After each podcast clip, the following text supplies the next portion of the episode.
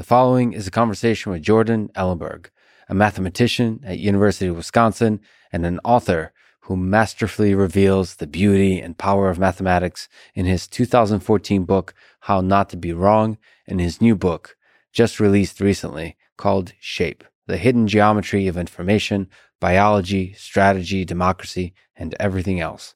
Quick mention of our sponsors Secret Sauce, ExpressVPN, Blinkist, and Indeed. Check them out in the description to support this podcast. As a side note, let me say that geometry is what made me fall in love with mathematics when I was young. It first showed me that something definitive could be stated about this world through intuitive, visual proofs. Somehow that convinced me that math is not just abstract numbers devoid of life, but a part of life, part of this world, part of our search for meaning. As usual, I'll do a few minutes of ads now. I try to make these interesting, but I give you timestamps. So if you skip, please still check out the sponsors by clicking the links in the description. It's the best way to support this podcast. I don't do ads in the middle. I think, for me at least, they uh, get in the way of the conversation. I'm fortunate to be able to be very selective with the sponsors we take on. So hopefully, if you buy their stuff, you'll find value in it just as I have.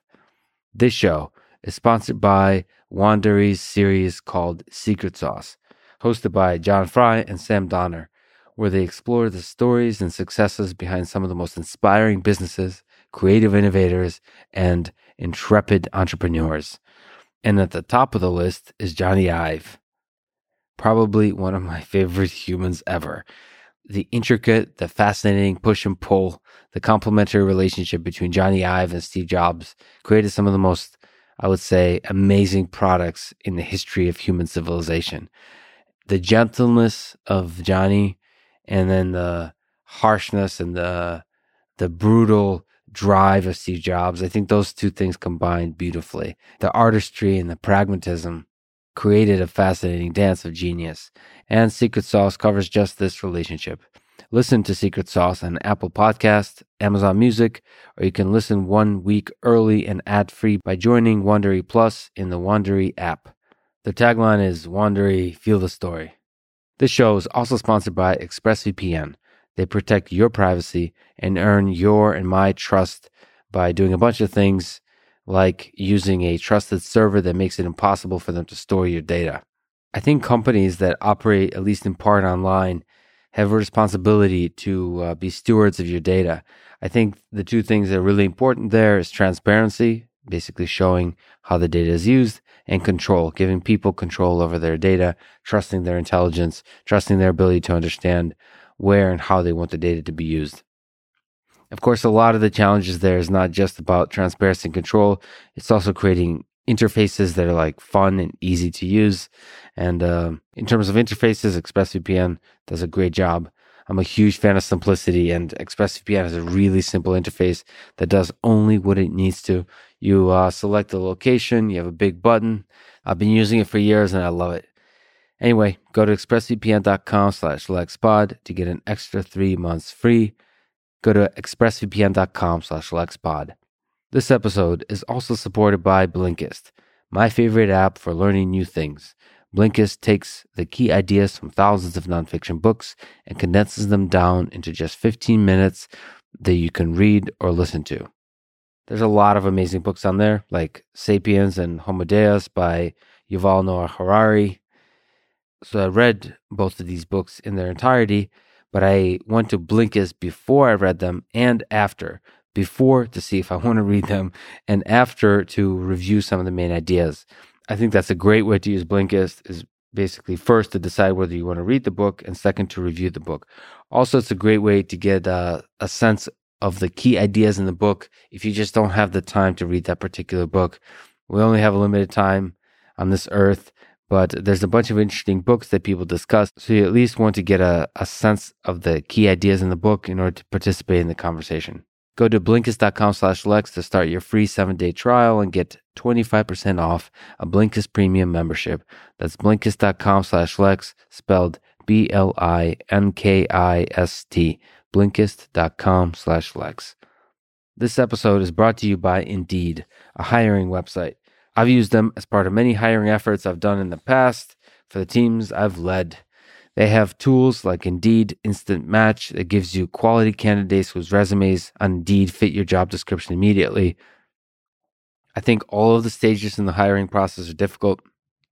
The first one, when you have a giant pool of people and you want to narrow it down to a, a set of uh, strong potential candidates, that's really difficult. The next stage is doing the initial interviewing to narrow down the field of candidates. All of whom are pretty good, but you're looking for fit. And then maybe finally is to grill the ones that are left to figure out whether they're going to be great members of the team. They're going to stand up to the pressure. They have the right level of passion, whether they align with your vision. They have that kind of fire in their eyes that would make you excited to show up to work every single day.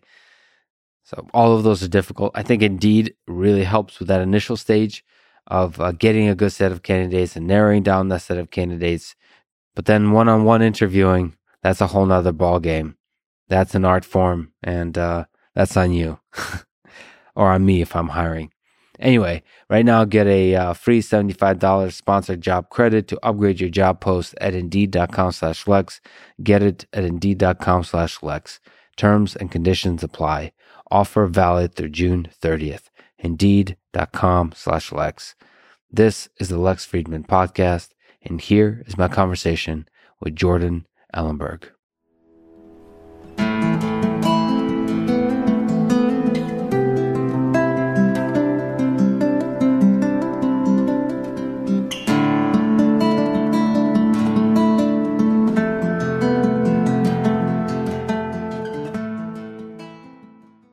If the brain is a cake, It is. well, let's just let's just go with me on this. Okay. Okay. We'll pause it. So for Noam Chomsky, um, language, the universal grammar, the framework from which language springs is like most of the cake, the delicious chocolate center, and then the rest of cognition that we think of is built on top, extra layers, maybe the icing on the cake, maybe just uh, maybe consciousness is just like a cherry on top.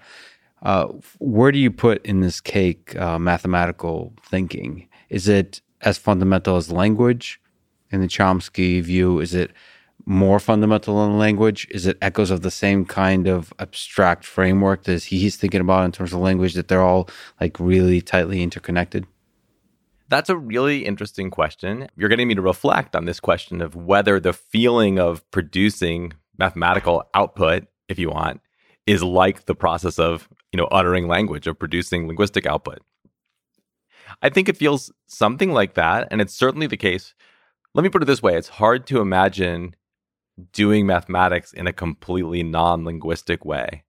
It's hard to imagine doing mathematics without talking about mathematics and sort of thinking in propositions. But, you know, maybe it's just because that's the way I do mathematics and maybe I can't imagine it any other way, right? It's a Well, what about visualizing shapes, visualizing concepts to which language is not obviously attachable? Ah, that's a really interesting question. And, you know, one thing it reminds me of is one thing I talk about uh, in the book is dissection proofs, these very beautiful proofs of geometric propositions. Um, there's a very famous one by Bhaskara of the, the Pythagorean theorem. Um, proofs which are purely visual, proofs where you show that uh, two quantities are the same by taking the same pieces and putting them together one way uh, and making one shape, and putting them together another way and making a different shape, and then observing that those two shapes must have the same area because they were built out of the same pieces. Um, you know, there's a there's a famous story, and it's a little bit disputed about how accurate this is, but that in Bhaskara's manuscript, he sort of gives this proof, just gives the diagram, and then the the entire uh, verbal content of the proof is he just writes under it, "Behold." Like that's it. it's like um, there's some dispute about exactly how accurate that is, but so then that's an interesting question. Um, if your proof is a diagram, if your proof is a picture, or even if your proof is like a movie of the same pieces, like coming together in two different formations to make two different things, is that language? I'm not sure I have a good answer. What do you think?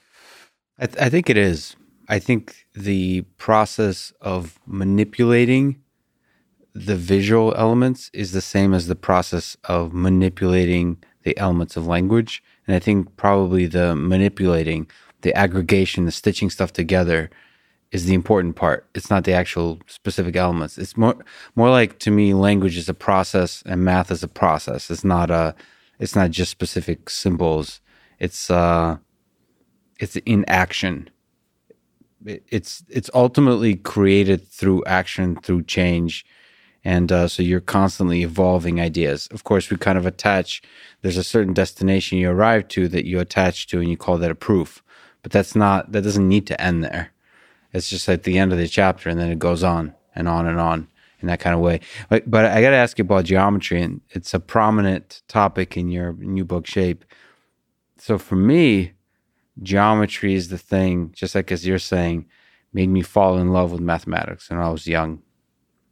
So being able to prove something visually just did something to my brain that it had this, it planted this hopeful seed that you can understand the world like perfectly uh, maybe it's an OCD thing, but from a mathematics perspective, like humans are messy, the world is messy, biology is messy.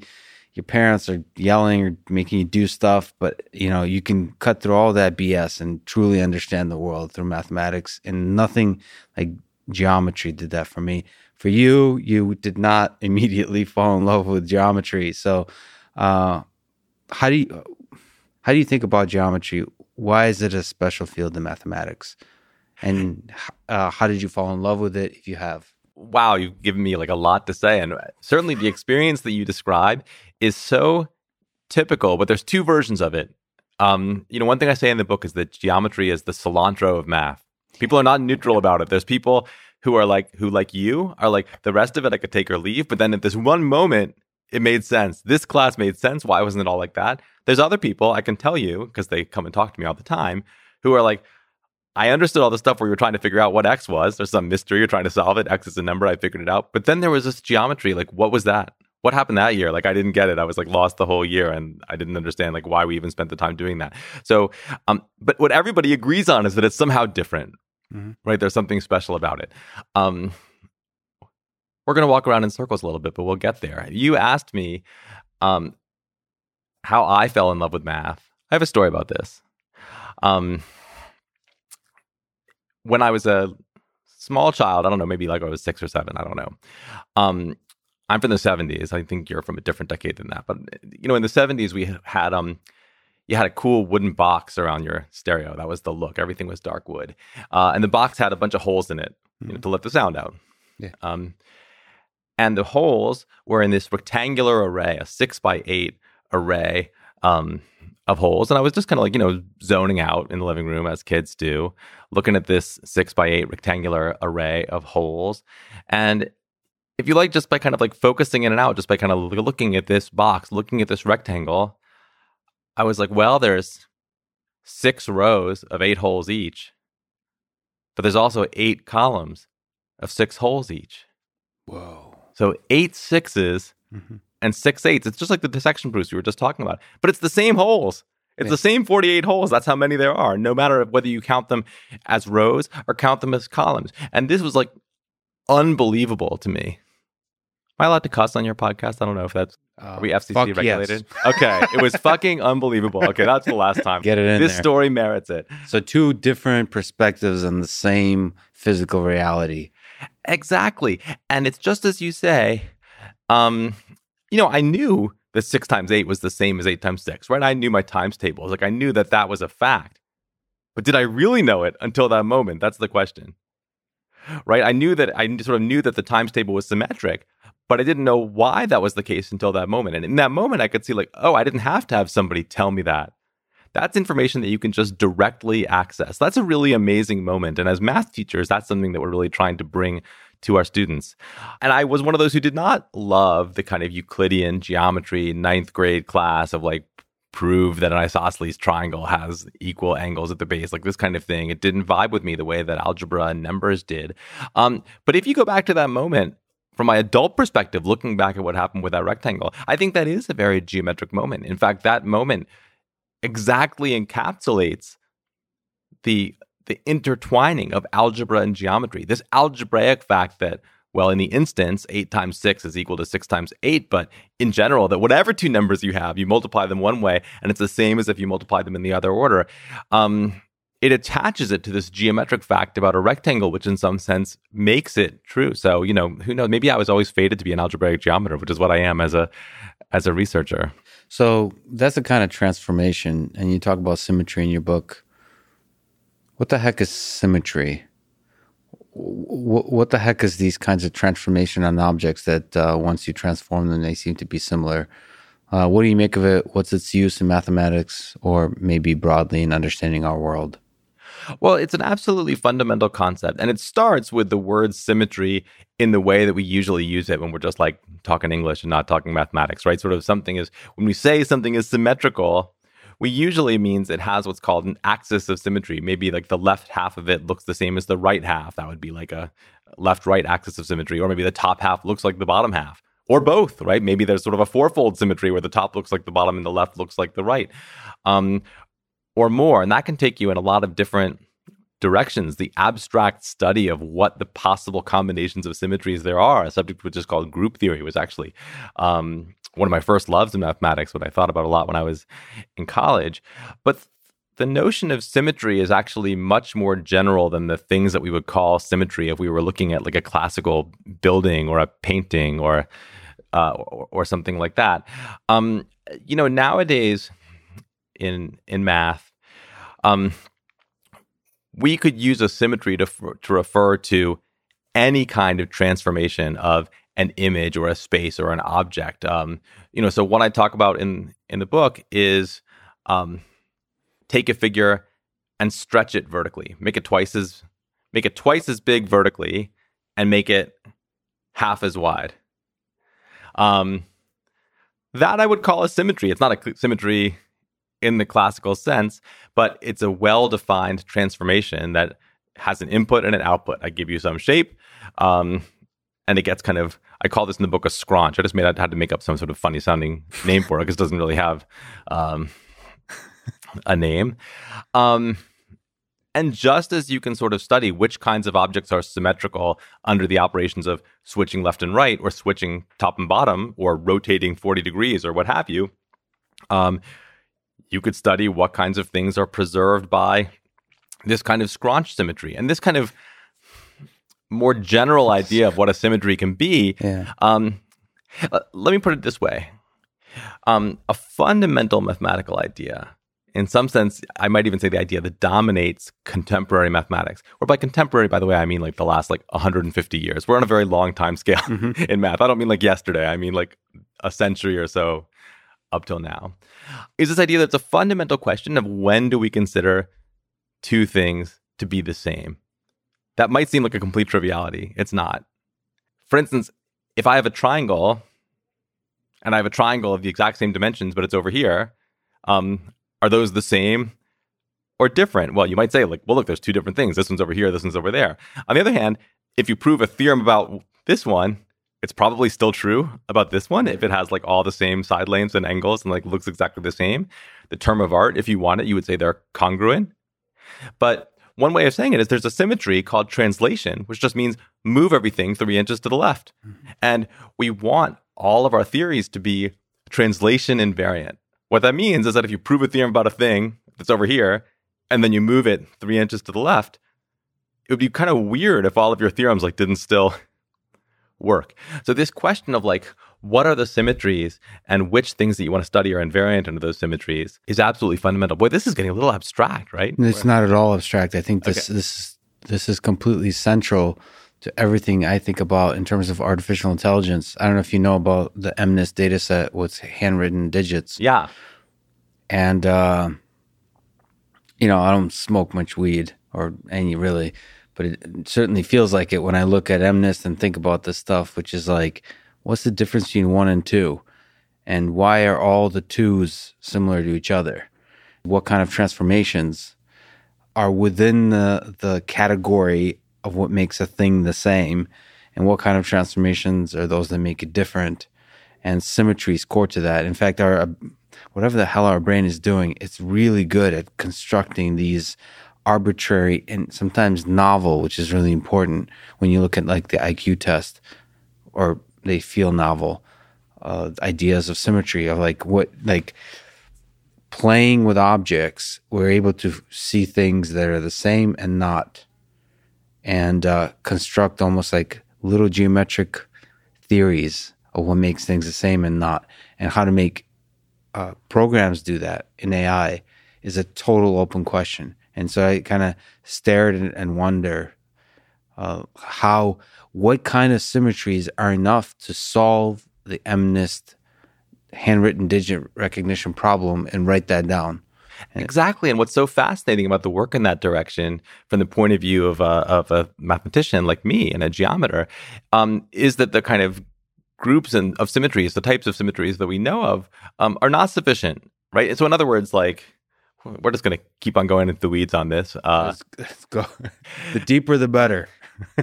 uh, you know, a kind of symmetry that we understand very well is rotation. Yeah. Right. So here's what would be easy if if if humans if we recognized a digit as a one, if it was like literally a rotation by some number of degrees of some fixed one in some typeface, like Palatino or something, that would be very easy to understand, right? It would be very easy to like write a program that could detect whether something was a rotation of a fixed digit one.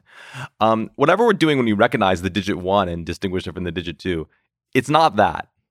It's not just incorporating uh, one of the types of symmetries that we understand. Now, I would say that I would be shocked if there was some kind of classical symmetry type formulation that captured what we're doing when we tell the difference between a two and a three. To be honest, I think I think what we're doing is actually more complicated than that. I feel like it must be. Um, they're so simple. These numbers. I mean, they're really geometric objects. Like we can draw out yeah. one, two, three. It does seem like it's for, it should be formalizable. That's why it's so strange. Do you think it's formalizable when something stops being a two and starts being a three? Right? You can imagine something continuously deforming from being a two to a three. Yeah, but that's there is a moment like I've uh, myself have written programs that literally morph twos into yeah. threes and so on. And you watch, and there's moments that you notice, depending on the trajectory of that transformation, that morphing, that it uh, it is a three and a two. There's a hard line. Wait, so if you ask people, if you show them this morph, if you ask a bunch of people, do they all agree about where the transition happened? Question, because I, I, would so. be surprised. I think so. Oh my god! Okay, we have an empirical. But here's the problem. Dispute. Here's the problem that if I just showed that moment that I agreed on. With, no, that's not fair. No, but say I said so. I, I want to move away from the agreement because that's a fascinating, uh, actually, question that I want to backtrack from because I just dogmatically said because uh, I could be very, very wrong. But the morphing really helps. That like the change because I mean partially because our perception systems see this it's all probably tied in there. Somehow the change from one to the other like seeing the video of it allows you to pinpoint the place where a two becomes a three much better. If i just showed you one picture i think uh, you you, you might you might really really struggle. You might call it a seven. Like I, I think there's something uh, also that we don't often think about, which is it's not just about the static image, it's the transformation of the image, or it's not a static shape, it's the transformation of the shape. There's something in the movement that seems to be not just about our perception system, but fundamental to our cognition, like how we think stuff about stuff. Yeah, and it's so and and you know that's part of geometry too. And in fact, ag- again, another insight of modern geometry is this idea that you know maybe we would naively think we're going to study I don't know, let's, you know, like Poincaré, we're going to study the three body problem. We're going to study sort of like three objects in space moving around subject only to the force of each other's gravity, which sounds very simple, right? And if you don't know about this problem, you're probably like, okay, so you just like put it in your computer and see what they do. Well, like, guess what? That's like a problem that Poincaré won a huge prize for, like making the first real progress on in the 1880s. And we still don't know that much about it. Um, 150 years later. I mean, it's a, the, humongous mystery. You just open the door, and we're gonna walk right in before we return to uh, symmetry. What's the uh, who's Poincaré, and what's uh, what's this conjecture that he came up with? Oh, and why is it such a hard problem? Okay, so Poincaré, he ends up being a major figure in the book, and I don't, I didn't even really intend for him to be such a big figure, but he's so he's um He's first and foremost a geometer, right? So he's a mathematician who kind of comes up in late 19th century France um, at a time when French math is really starting to flower. Actually, I learned a lot. I mean, you know, in math, we're not really trained on our own history when we get a PhD in math and learn about math. So I learned a lot. There's this whole kind of moment where France has just been beaten in the Franco Prussian War. And they're like, oh my God, what did we do wrong? And they were like, we got to get strong in math like the Germans. We have to be like more like the Germans so this never happens to us again. So it's very much, it's like the Sputnik moment, you know, like what happens in America in the 50s and 60s uh, with the Soviet Union. This is happening to France. And they're trying to kind of like instantly like modernize. That, that's fascinating. The, the humans and mathematics are intricately connected to the history of humans. The Cold War is, uh, I think, fundamental to the way people saw science and math in uh, the Soviet Union. I don't know if that was true in the United States, but certainly was in the Soviet Union. It definitely was, and I would love to hear more about how it was in the Soviet Union. I mean, there's, uh, and we'll talk about the the Olympiad. I, I just remember that there was this feeling like the world hung in a balance, and you could save the world with the tools of science, and mathematics was like the superpower that fuels science. And so, like, people were seen as, uh, you, you know, people in America often idolize athletes, but ultimately, the best athletes in the world, they just throw a ball into a basket. So, like, there's not what people really enjoy about sports, and I love sports, is like excellence at the highest level. But when you take that with mathematics and science, people also enjoyed excellence in science and mathematics in the Soviet Union, but there's an extra sense that that excellence would lead to a better world. So that created uh, all the usual things you, you think about with the Olympics, which is like extreme competitiveness, right? But it also created this sense that uh, in the modern era in America, somebody like Elon Musk, uh, whatever you, you, think of them, like Jeff Bezos, those folks, they inspire the possibility that one person or a group of smart people can change the world. Like, not just be good at what they do, but actually change the world. And mathematics was at the core of that. Uh, and I, I, don't know, there's a romanticism around it too. Like, when you read uh, books about in America, people romanticize certain things like baseball, for example. There's like these beautiful poetic uh, writing about the game of baseball the same was the feeling with mathematics and science in the Soviet Union, and it was it was in the air. Everybody was forced to take high level mathematics courses. Like they, you took a lot of math, you took a lot of science, and a lot of like really rigorous literature. Like they, the the level of education in Russia, this could be true in China. I'm not sure. Uh, in, in a lot of countries, is uh, in um, whatever that's called. It's K to 12 in, in America, but like young people education. The level they were challenged to, to, to learn at is incredible. It's like America falls far behind, I would say. America then quickly catches up and then exceeds everybody else at the like the as you start approaching the end of high school to college. Like the university system in the United States arguably is the best in the world. But like what what we uh challenge everybody. It's not just like the good the A students, but everybody to learn in in the Soviet Union was fascinating. I think I'm going to pick up on something you said. I think you would love a book called Duel at Dawn by Amir Alexander, mm-hmm.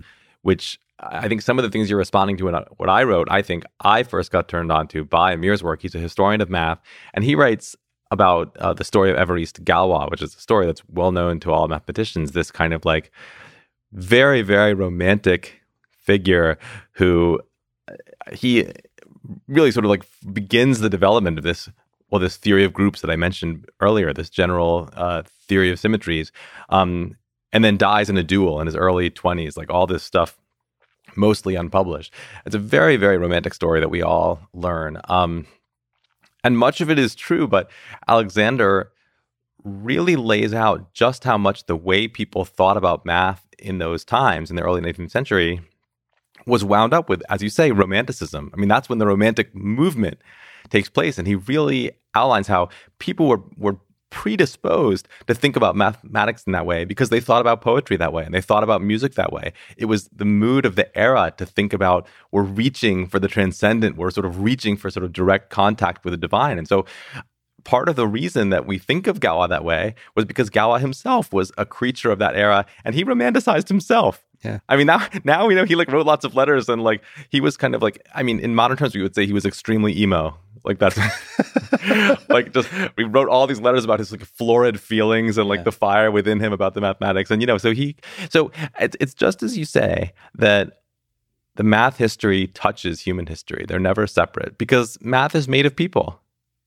I mean that's what it's it's it's people who do it and we're human beings doing it and we do it within whatever community we're in and we do it affected by uh, the mores of the of the society around us. So the French, the Germans, and Poincaré. Yes. Okay. So back to Poincaré. So, Poincaré. um, he's, you know, it's funny. This book is filled with kind of, you know, mathematical characters who often are kind of peevish or get into feuds or sort of have like weird enthusiasms. Um, because those people are fun to write about and they sort of like say very salty things. Poincaré is actually none of this, as far as I can tell he was an extremely normal dude who didn't get into fights with people and everybody liked him and he was like pretty personally modest and he had very regular habits you know what i mean he he did math for like four hours in the morning and four hours in the evening mm-hmm. and that was it like he had his schedule um i actually it was like I, I still am feeling like somebody's going to tell me now that the book is out, like, oh, didn't you know about this like incredibly sordid episode yeah. of history?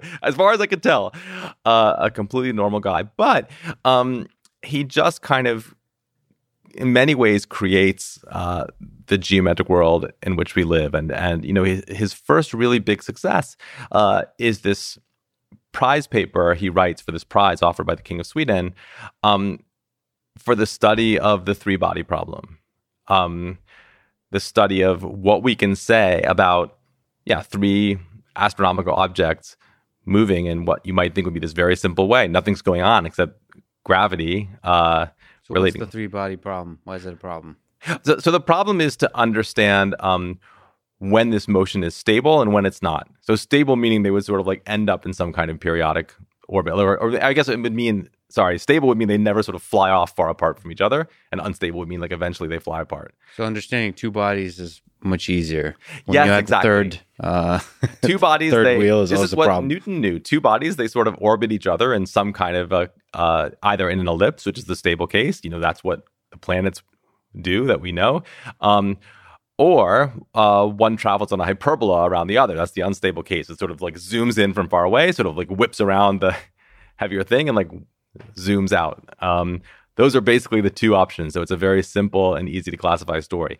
With three bodies, just a small switch from two to three, uh, it's a complete zoo. It's the first example. What we would say now is it's the first example of what's called chaotic dynamics, mm-hmm. where the stable solutions and the unstable solutions, they're kind of like wound in among each other. And a very, very, very tiny change in the initial conditions can make the long term behavior of the system completely different. So Poincaré was the first to recognize that that phenomenon even uh, even existed. What about the uh, conjecture that carries his name? Right. So he also um, was one of the pioneers of taking geometry, um, which until that point had been largely the study of two and three dimensional objects, because that's like what we see, right? that's those are the objects we interact with. Um, he developed the subject we now call topology. He called it analysis situs. He was a very well spoken guy with a lot of slogans, but that name did not, you can see why that name did not catch on. So now mm-hmm. it's, it's called topology now. Um, Sorry, what was it called before? Analysis situs. Okay. Which I guess sort of roughly means like the analysis of location or something like that. Like um, huh. it's a it's a Latin phrase.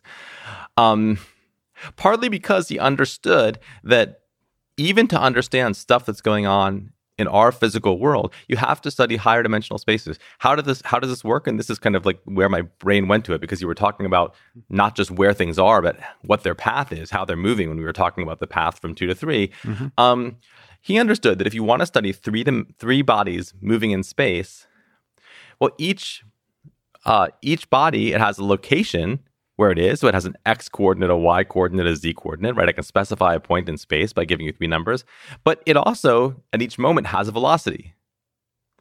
So it turns out that really to understand what's going on, you can't think of it as a point, or you could, but it's better not to think of it as a point in three dimensional space that's moving. It's better to think of it as a point in six dimensional space where the coordinates are where is it and what's its velocity right now. Mm. That's a higher dimensional space called phase space. And if you haven't thought about this before, I admit that it's a little bit mind bending.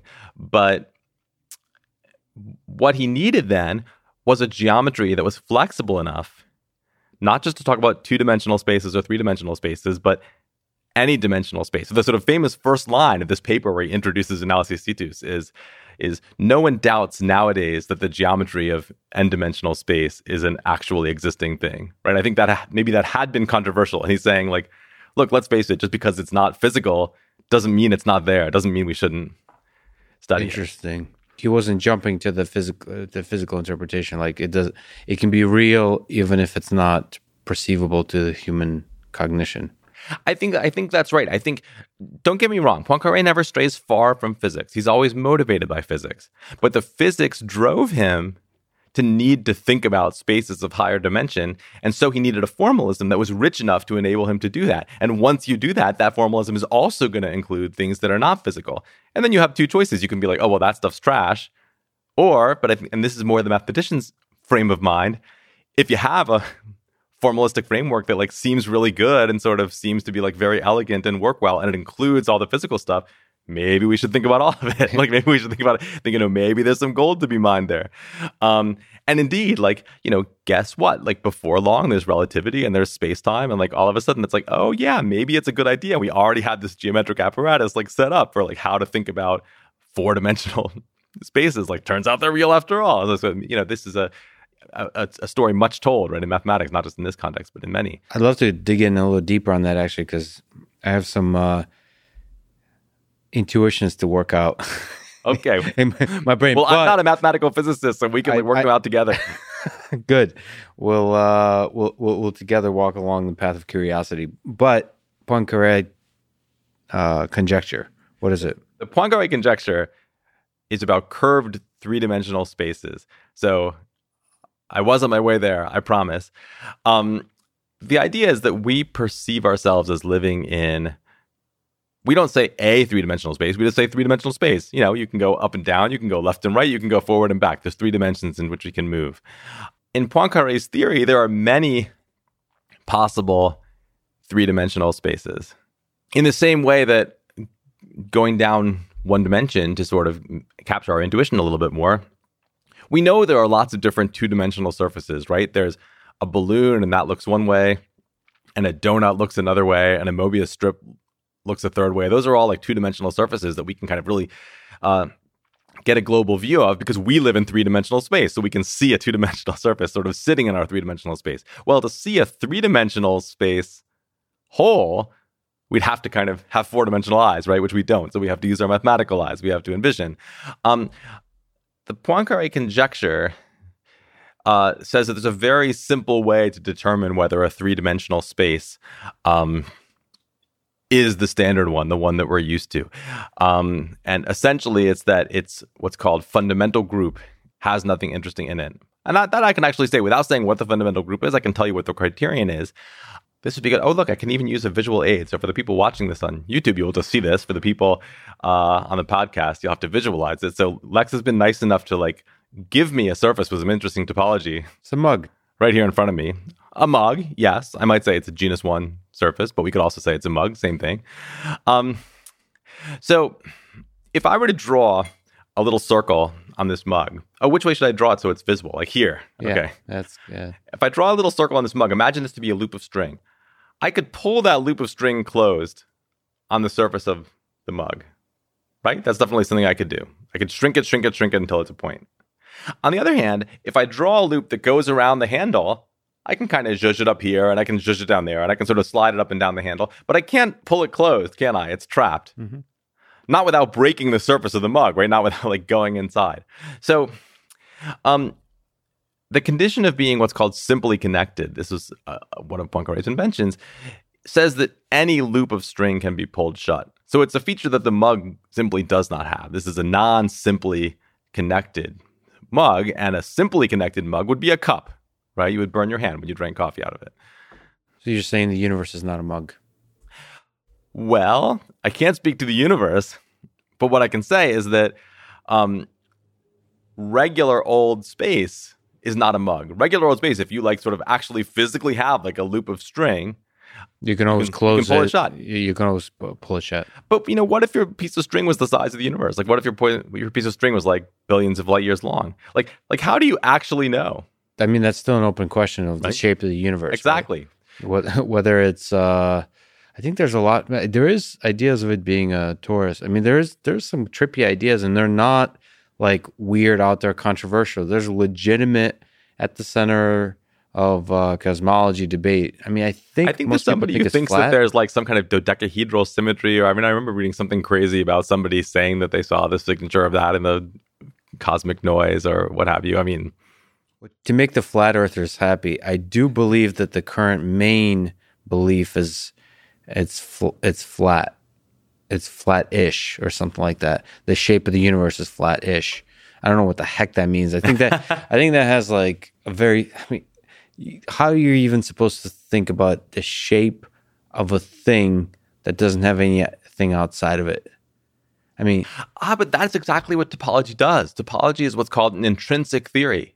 That's what's so great about it. This question about the mug, you could answer it without ever leaving the mug, right? Because it's a question about a loop drawn on the surface of the mug and what happens if it never leaves that surface. So it's like always there. See, but that's the the difference between then topology and say if you're like uh, trying to visualize a mug, that you can't visualize a mug while living inside the mug. Well, that's true. The visualization is harder, but in some sense, no, you're right. But if the tools of mathematics are there, I, I sorry, I don't want to fight, but I think the tools of mathematics are exactly there to enable you to think about what you cannot visualize in this way. Let me give. Let's go always to make things easier. Go down a dimension. Um, let's think about we live on a circle. Okay, you can tell whether you live on a circle or a line segment because if you live in a circle, if you walk a long way in one direction, you find yourself back where you started. And if you live in a line segment, you walk for a long enough in one direction, you come to the end of the world. Or if you live on a line, like a whole line, an infinite line, then you walk in one direction for a long time. And like, well, then there's not a sort of terminating algorithm to figure out whether you live on a line or a circle, but at least you sort of, um, at least you don't discover that you live on a circle. So all of those are intrinsic things, right? All of those are things that you can figure out about your world without leaving your world. On the other hand, ready now we're going to go from intrinsic to extrinsic. Boy, did I not know we were going to talk about this, but why not? Why not? If you can't tell whether you live in a circle or a knot, like imagine like a knot floating in three-dimensional space. The person who lives on that knot, to them it's a circle. Yeah. They walk a long way, they come back to where they started. Now we with our three-dimensional eyes can be like, "Oh, this one's just a plain circle and this one's knotted up." But that's an that's a that has to do with how they sit in three-dimensional space. It doesn't have to do with intrinsic features of those people's world. We can ask you one ape to another. Does it make you? How does it make you feel that you don't know if you live in a circle or on a knot, in a knot, in inside the string that forms the knot? I'm going to be I don't even hon- know how to say that. I'm going to be honest with you. I don't know if I, I, I, I fear you won't like this answer, but it does not bother me at all. It does. I don't lose one minute of sleep over it. So, like, does it bother you that if we look at like a Mobius strip, that you don't have an obvious way of knowing whether you are inside of cylinder, if you live on a surface of a cylinder or you live on the surface of a Mobius strip? Uh, no, I think you can tell If you live, if which one because if what you do is you like tell your friend, "Hey, stay right here. I'm just going to go for a walk," and then you like walk for a long time in one direction, and then you come back and you see your friend again. And if your friend is reversed, then you know you live on a Mobius strip. well, no, because you won't see your friend, right? Okay, fair, fair point, fair point on that. And I, But you you have to believe his stories about. No, I don't even know. I I I would would you even know? Would you really? oh no, would- your no, your point is right. Let me try to think of a better. Let's see if I can do this on it, the fly. It may not be correct to talk about cognitive beings living on a Mobius strip because there's a lot of things taken for granted there, and we're constantly imagining actual like three dimensional creatures, like h- how it actually feels like to uh, to live on a Mobius strip is tricky to to internalize. I think that on what's called the real projective plane, which is kind of even more sort of like messed up version of the Mobius strip, but with very similar features. This feature of kind of like only having one side. That has the feature that there's a loop of string which can't be pulled closed, but if you loop it around twice along the same path, that you can pull closed. That's extremely weird. Yeah. Um, but that would be a I way you could know without way. leaving your world that something very funny is going on. You know what's extremely weird? Maybe we can comment on. Hopefully, it's not too much of a tangent. Is I remember thinking about this. This might be right. This might be wrong. But if you're, if we now talk about a sphere, and you're living inside a sphere, that you're going to see everywhere around you the back of your own head. That I was, because like I was this is very counterintuitive to me to think about. Maybe it's wrong, but because I was thinking of like Earth, you know, your 3D thing on sitting on a sphere. But if you're living inside the sphere, like you're going to see, if you look straight, you're always going to see yourself all the way around. So everywhere you look, there's going to be the back of your own head. I think somehow this depends on something of like how the physics of light works in this scenario, which I'm sort True. of finding it hard to bend my. I mean, that's true. The see is doing a lot of work. Like saying you see something's doing a lot of work. People have thought about this. a lot. I mean, this this metaphor of like, what if we're like little creatures in some sort of smaller world? Like, how could we apprehend what's outside? That That's metaphor right. just comes back and back. And actually, I didn't even realize like how frequent it is. It comes up in the book a lot. I know it from a book called Flatland. I don't know if you ever read this when you were a kid Mm-hmm. A while ago, yeah. an adult. You know, this this uh, sort of this sort of comic novel from the 19th century about an entire two dimensional world. Uh, it's narrated by a square. That's the main character, and um, the kind of strangeness that befalls him when you know one day he's in his house and suddenly there's like a little circle there and they're with him, and then the cir- but then the circle like starts getting bigger and bigger and bigger, and he's like, what the hell is going on? It's like a horror movie, like for two dimensional people. And of course, what's happening is that a sphere is entering his world. And as the sphere kind of like moves farther and farther into the plane, its cross section, the part of it that he can see, to him, it looks like there's like this kind of bizarre being that's like getting larger and larger and larger um, until it's exactly sort of halfway through. And then they have this kind of like philosophical argument where the sphere is like, I'm a sphere, I'm from the third dimension. The square is like, what are you talking about? There's no such thing. And they have this kind of like sterile argument where the square is not able to kind of like follow the mathematical reasoning of the sphere until the sphere just kind of grabs him and like jerks him out of the plane and pulls him up. And it's like, now, like, now do you see? Like, now do you see your whole world that you didn't understand before? So, do you think that kind of process is possible for us humans? So, we live in the three dimensional world, maybe with a time component four dimensional, and then math allows us to uh, to go high in, into high dimensions comfortably and explore the world from those perspectives. Like, is it possible that the universe is uh, many more dimensions than the ones we experience as human beings. So if you look at uh, the, you know, especially in physics theories of everything, uh, physics theories that try to unify general relativity and quantum field theory, they seem to go to high dimensions to work stuff out through the tools of mathematics. Is it possible? So, like the two options are one is just a nice way to analyze a universe, but the reality is is as exactly we perceive it. It is three dimensional, or are we just seeing? Are we those flatland creatures? They're just seeing a tiny slice of reality, and the actual reality is many, many, many more dimensions than the three dimensions we perceive. Oh, I certainly think that's possible. Um, now, how would you figure out whether it was true or not Yeah. is another question. Um, and I suppose what you would do, as with anything else that you can't directly perceive, is um, you would try to understand what effect the presence of those extra dimensions out there would have on the things we can perceive. Like, what else can you do, right? And in some sense, if the answer is they would have no effect, then maybe it becomes like a little bit of a sterile question because what question are you even asking, right? You can kind of posit however many entities that you want. Well, is it is it possible to intuit how to mess with the other dimensions while living in a three dimensional world? I mean, that that seems like a very challenging thing to do. We the the reason Flatland could be written is because it's coming from a three dimensional writer. Yes, but but what happens in the book? I didn't even tell you the whole plot. What happens is the square is so excited and so filled with intellectual joy. By the way, maybe to give the story some context, you asked like, is it possible for us humans to have this experience of being transcendent, transcendentally jerked out of our world so mm-hmm. we can mm-hmm. sort of truly see it from above? Well, Edwin Abbott, who wrote the book, certainly thought so because Edwin Abbott was a minister. So the whole Christian subtext of this book, I had completely not grasped reading this as a kid.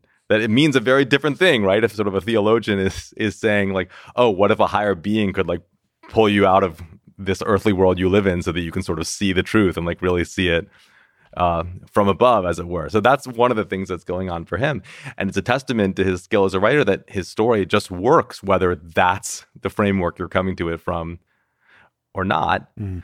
Um, but what happens in this book, and this part now, looking at it through a Christian lens, it becomes a bit subversive, is the square is so excited about what he's learned from the sphere and the sphere explains to him like what a cube would be. Oh, it's like you, but three dimensional. And the square is very excited. And the square is like, okay, I get it now. So like now that you explained to me how just by reason I can figure out what a cube would be like, like a three dimensional version of me, like let's figure out what a four dimensional version of me would be like.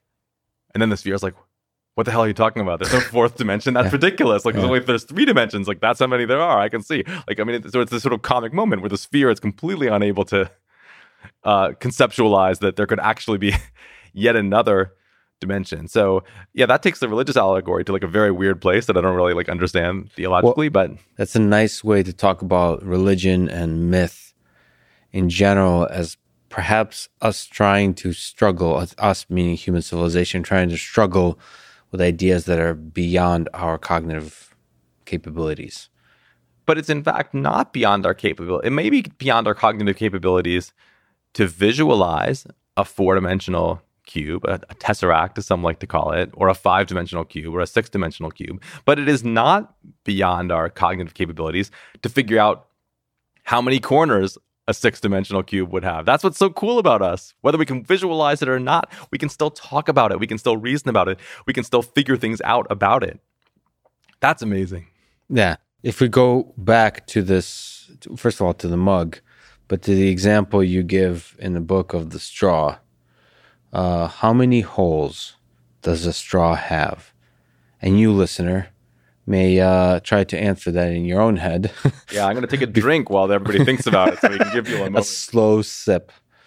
Is it uh, zero, one, or two, or mo- more than that? Maybe. Maybe you get very creative, but uh, it's kind of interesting to uh, each uh, dissecting each answer as you do in the book is quite brilliant. People should definitely check it out. But if you could try to answer it now, like think about all the options and why they may or may not be right.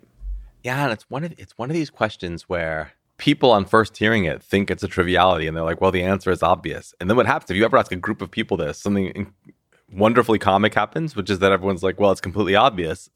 And then each person realizes that half the person, the other people in the room have a different obvious answer yeah. for the way they have. And then people get really heated. People are like, I can't believe that you think it has two holes, or like, I can't believe that you think it has one. And then, you know, you really like people really learn something about each other and people get heated. I mean, can we go through the possible options here? Is it zero, one, two, three, ten?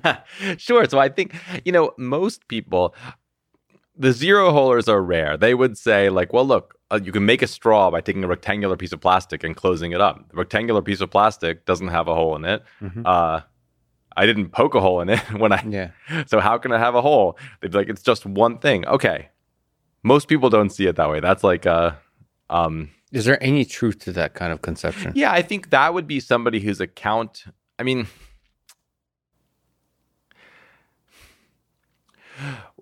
what I would say is you could say the same thing um, about a bagel. You could say I can make a bagel by taking like a long cylinder of dough, which doesn't have a hole, and then smushing the ends together. Now it's a bagel. So if you're really committed, you can be like, okay, a bagel doesn't have a hole either. But like, who are you if you say a bagel doesn't have a hole? I mean, I don't know. Yeah, so that's almost like an engineering definition of it. Okay, fair enough. So what's what about the other options? Um, so you know, one hole people would say, um, I like how these are like groups of people. Like where we've planted our foot. Yes, this is what we stand one for. hole. There's books written about Um, each belief. you know, would say, look, there's like a hole and it goes all the way through the straw, right? There's, it's one region of space that's the hole, Yeah.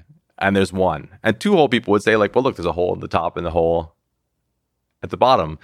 Um, I think a common thing you see when people um, argue about this, they would take something like this uh, bottle of water I'm holding. Maybe I'll open it. And they say, well, how many holes are there in this? And you say, like, well, there's one. There's one hole at the top. Okay, what if I like poke a hole here so that all the water spills out? Yeah. Well, now it's a straw. Yeah. So if you're a one holer, I say to you, like, well, how many holes are in it now? There was a there was one hole in it before, and I poked a new hole in it, Mhm. and then you think there's still one hole, even though there was one hole and I made one more. Clearly not. This is two holes. Yeah. Um, and yet, if you're a two holer, the one holer will say like, okay, where does one hole begin and the other hole end? Yeah. Like, what's it like? And um, and in the in the book, I sort of you know in math, there's two things we do when we're faced with a problem that's confusing us.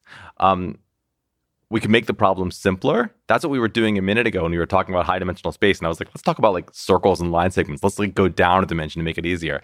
Uh, the other big move we have is to make the problem harder and try to sort of really like face up to what are the complications. So, you know, what I do in the book is say like, let's stop talking about straws for a minute and talk about pants.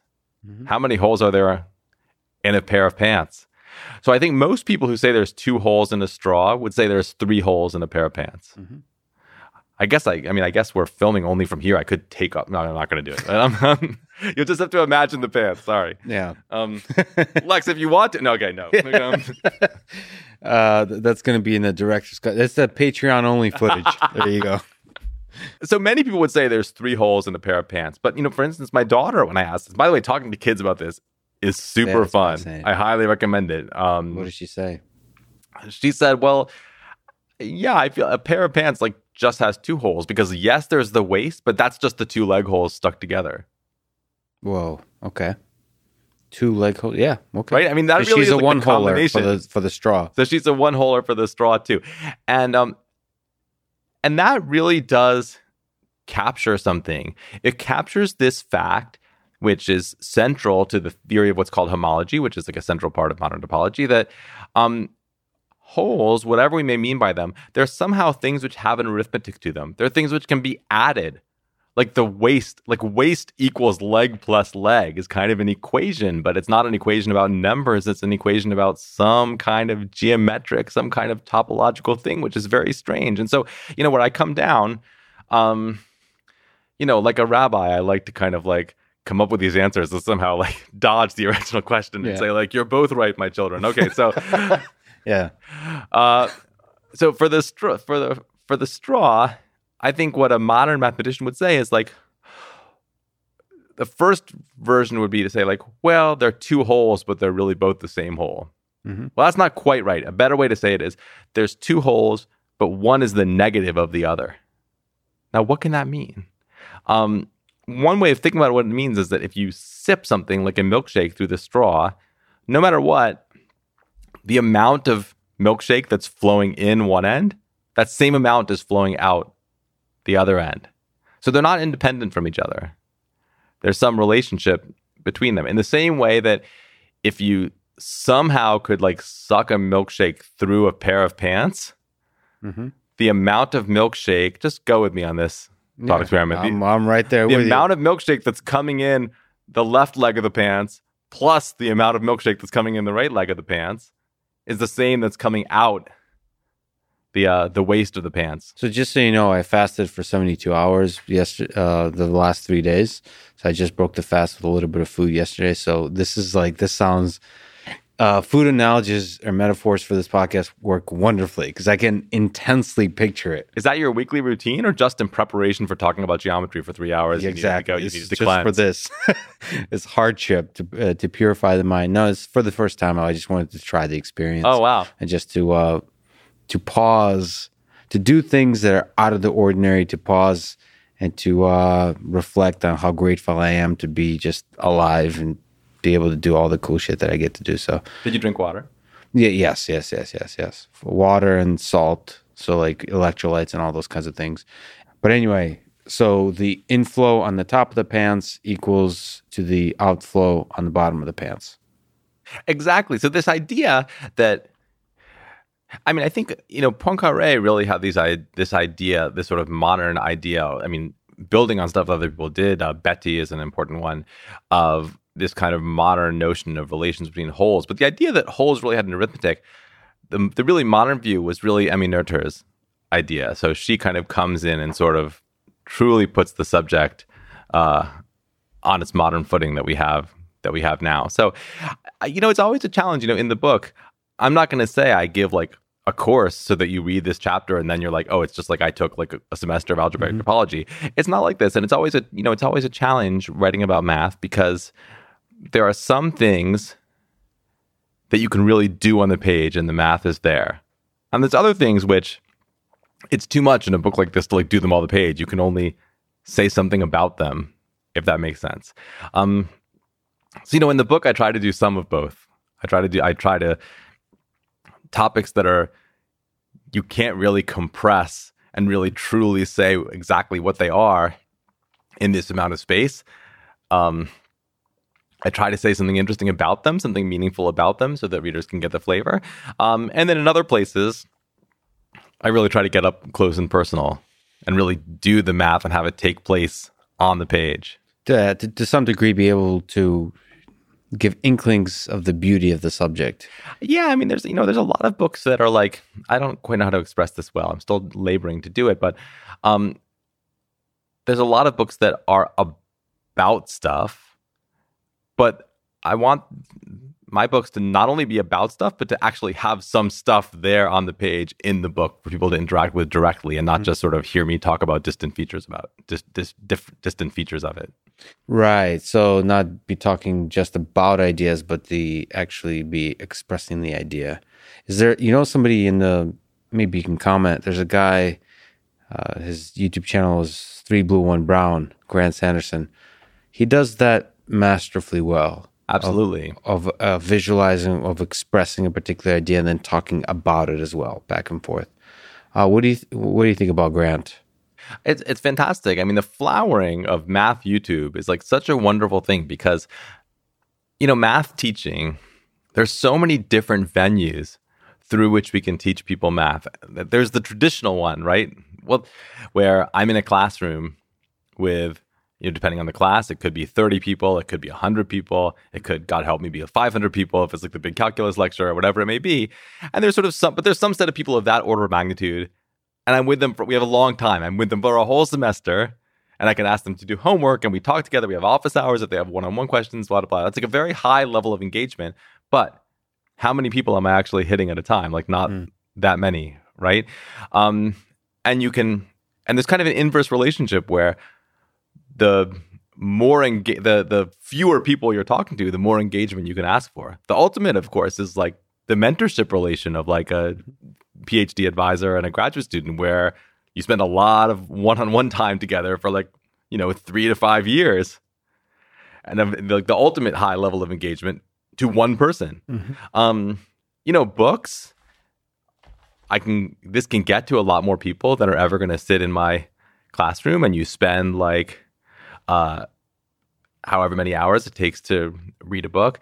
Uh, somebody like Three Blue One Brown or Numberphile or um, people like Vi Hart. I mean, YouTube, let's face it, has bigger reach than a book. Like there's YouTube videos that have many, many, many more views than like you know any hardback book like not written by a Kardashian or an Obama is going to sell, right? So that's, yeah. I mean, um, and and and then you know those are you know some of them are like longer, 20 minutes long, some of them are five minutes long, but they're, you know, they're shorter. And then even so, look, look, like Eugenia Cheng, who's a wonderful category theorist in Chicago. I mean, I, she was on, I think, The Daily Show, or is it, I mean, she was on, you know, mm-hmm. she has 30 seconds, but then there's like 30 seconds to sort of say something about math, mathematics to like untold millions of people. So everywhere along this curve is, in, is important. And one thing I feel like is great right now is that people are just broadcasting on all the channels because we each have our skills, right? Mm-hmm. Somehow along the way, like I learned how to write books. I had this uh, kind of weird life as a writer where I sort of spent a lot of time like thinking about how to put English words together into sentences and sentences together into paragraphs, like at length, which is this kind of like weird specialized skill. and that's one thing, but like sort of being able to make like, you know, winning, good looking, eye catching videos is like a totally different skill. And, you know, probably, you know, somewhere out there, there's probably sort of some like, heavy metal band that's like teaching math through heavy metal and like using their skills to do that. I hope there is at any rate. their music and so on. Yeah.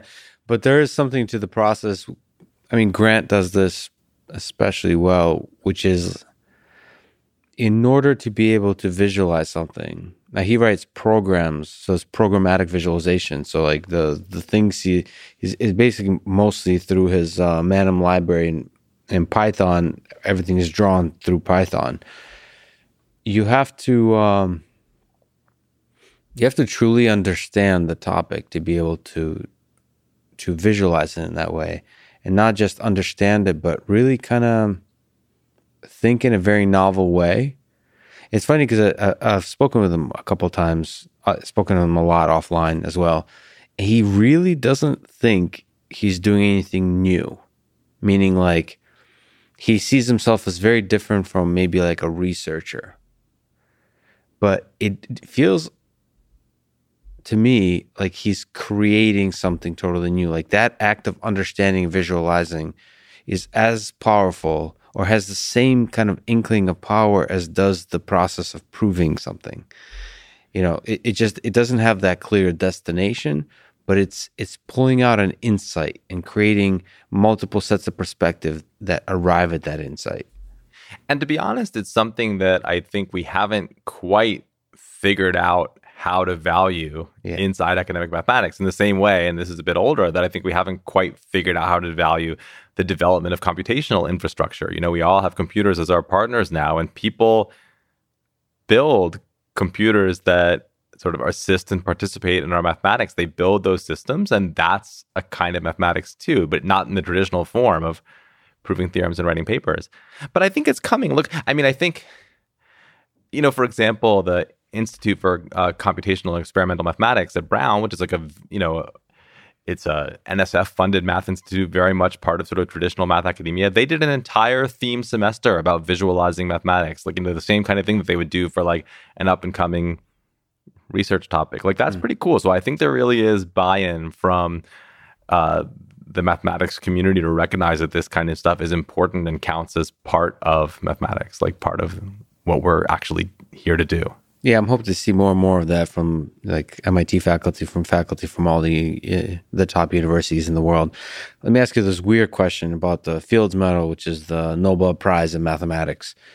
Do you think, since we're talking about computers, there will one day come a time when uh, a computer, an AI system, will win a Fields Medal? No. of course, that's what a human would say. So why not? is, is that like your? That's like my captcha. That's like the proof that I'm a human. Is I deny that. I'm, yeah. what is? How does he want me to answer? Is there something interesting to be said about that? Uh, yeah, I mean, I am tremendously interested in what AI can do in pure mathematics. I mean, it's of, of course it's a parochial interest, right? You're like, why am I not interested in like how it can like help feed the world or help solve like the real social yeah. problems? I'm like, can it do more math? Like, what can I do? We all have our interests, right? Um, yes. But I think it is a really interesting conceptual question, and here too, I think um, it's important to be kind of historical because it's certainly true that there's lots of things that we used to call research in mathematics that we would now call computation tasks that we've now offloaded to machines. Like, you know, in 1890, somebody could be like, here's my PhD thesis. I computed all the invariants of this polynomial ring under the action of some finite group. Doesn't matter what those words mean, just it's like something that in 1890 would take a person a year to do and would be a valuable thing that you might want to know. And it's still a valuable thing that you might want to know, but now you type a few lines of code in Macaulay or Sage uh, or Magma and you just have it. So we don't think of that as math anymore, even though it's the same thing. What's Macaulay, Sage, and Magma? Oh, those are computer algebra programs. So those are like sort of bespoke systems that lots of mathematicians use. That's similar to Maple and yeah? Oh, yeah. So it's similar to Maple and Mathematica. Yeah. Okay. But a, li- a little more specialized. But yeah. It's programs that work with symbols and allow you to do. Can you do proofs? Can you do kind kind of little little leaps and proofs? They're not really built for that, and that's a whole other story. But these tools are part of the process of mathematics now. Right. They are now, for most mathematicians, I would say, part of the process of mathematics. And so, um, you know, there's a story I tell in the book, which I'm fascinated by, which is, uh, you know, so far, attempts to get AIs to prove interesting theorems have not done so well. Doesn't mean they can. There's actually a paper I just saw, which has a very nice use of a neural net defined counterexamples to conjecture. Somebody said, like, well, maybe this is always that. Yeah. And you can be like, well, let me sort of train an AI to sort of try to find things where that's not true. And it actually succeeded. Now, in this case, if you look at the things that it found, you say, like, okay, I mean, these are not famous conjectures. Yes. Okay. So like somebody wrote this down. Maybe this is so. Um, looking at what the AI came up with, you're like, you know, I bet if like five grad students had thought about that problem, they would have Yeah, come up with that. I mean, when you, when you see it, you're like, okay, that is one of the things you might try if you sort of like put Yes. some work into it. Still, it's pretty awesome. Right. But the story I tell in the book, which I'm fascinated by, is um, there is there's a we're- okay. We're gonna go back to knots. It's cool. There's a knot called the Conway knot after John Conway, who maybe we'll talk about a very interesting character who also. Yeah, as, as a small tangent, somebody I was supposed to talk to, and unfortunately, he passed away. And he's he's somebody I find is an incredible mathematician, incredible human being. So Oh, and I am sorry that you didn't get a chance because having had the chance to talk to him a lot when I was, you know, when I was a postdoc, um, yeah, you missed out. There's no way to sugarcoat it. I'm sorry that you didn't get that chance. yeah, it is what it is. So knots.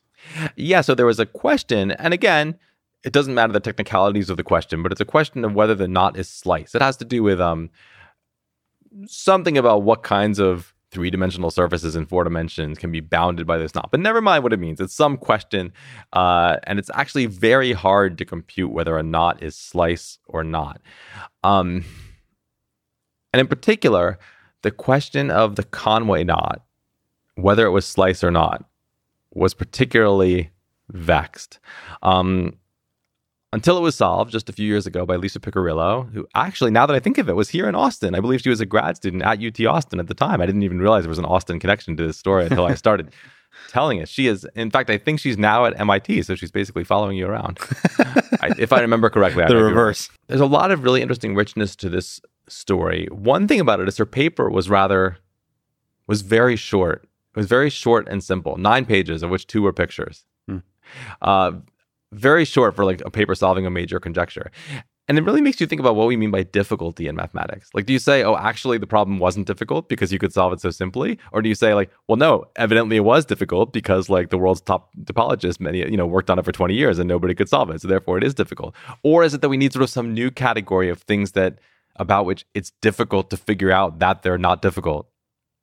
I mean, this is the computer science uh, formulation, but the sort of the the journey to arrive at the simple answer may be difficult, but once you have the answer, it will then appear simple. And I mean, there might be a large category. I hope there's a large uh, set of such uh, solutions because, um, you know, once we stand at the end of this scientific process that we're at the very beginning of, or at least it feels like, I hope there's just simple answers to everything. That we'll look and it'll be uh, simple laws that govern the universe, simple explanation of what is consciousness, of what is love, is mortality fundamental to life, what's the meaning of life, uh, are, are, are humans special or we're just another sort of reflection of uh, and all that is beautiful uh, in the universe in terms of like life forms. All of it is life and just has different. When taken from a different perspective, is all life can seem more valuable or not, but really it's all part of the same thing. All those will have a nice like two equations, maybe one equation. But why do you think you want those questions to have simple answers? I think just like symmetry and the breaking of symmetry is beautiful somehow there's something beautiful about simplicity. I think it. So it's aesthetic. It's aesthetic, yeah. I or but it's aesthetic in the way that uh, happiness is an aesthetic. like, uh, why is that so joyful? That a simple explanation that governs a large number of cases is really appealing. I, even even when it's not like obviously we get a huge amount of trouble with that because oftentimes it doesn't have to be connected with reality or even that explanation could be exceptionally harmful. Most of like the world's history that has that was governed by hate and violence had a very simple explanation at the core that was used to cause the violence and the hatred. So like we get into trouble with that but why is that so appealing? And in its nice forms in mathematics like you look at the einstein papers why are those so beautiful? And why is the Andrew Wiles proof of the Fermat's last theorem not quite so beautiful? Like what's beautiful about that story is the human struggle of like the human story of perseverance, of the drama of not knowing if the proof is correct and ups and downs and all of those kinds of things. That's the interesting part. But the fact that the proof is huge and nobody understands, well, from my outsider's perspective, nobody understands what the heck it is. Uh, is is not as beautiful as it could have been. I, I wish it was what Fermat originally said, which is, you know, it's it's not it's not small enough to fit in the margins of this page, but maybe if he had like a full page or maybe a couple post-it notes, he would have enough to do the proof. What do you make of if we could take a another of a multitude of tangents? What do you make of Fermat's last theorem? Because the statement there's a few theorems, there's a few problems that are deemed by the world throughout its history to be exceptionally difficult. And that one in particular is uh, really simple to formulate and uh, really hard to come up with a proof for. And it was like taunted as simple uh, by Fermat himself. Is there something interesting to be said about that uh, x to the n plus y to the n equals z to the n for n of three or greater? Is there a solution to this?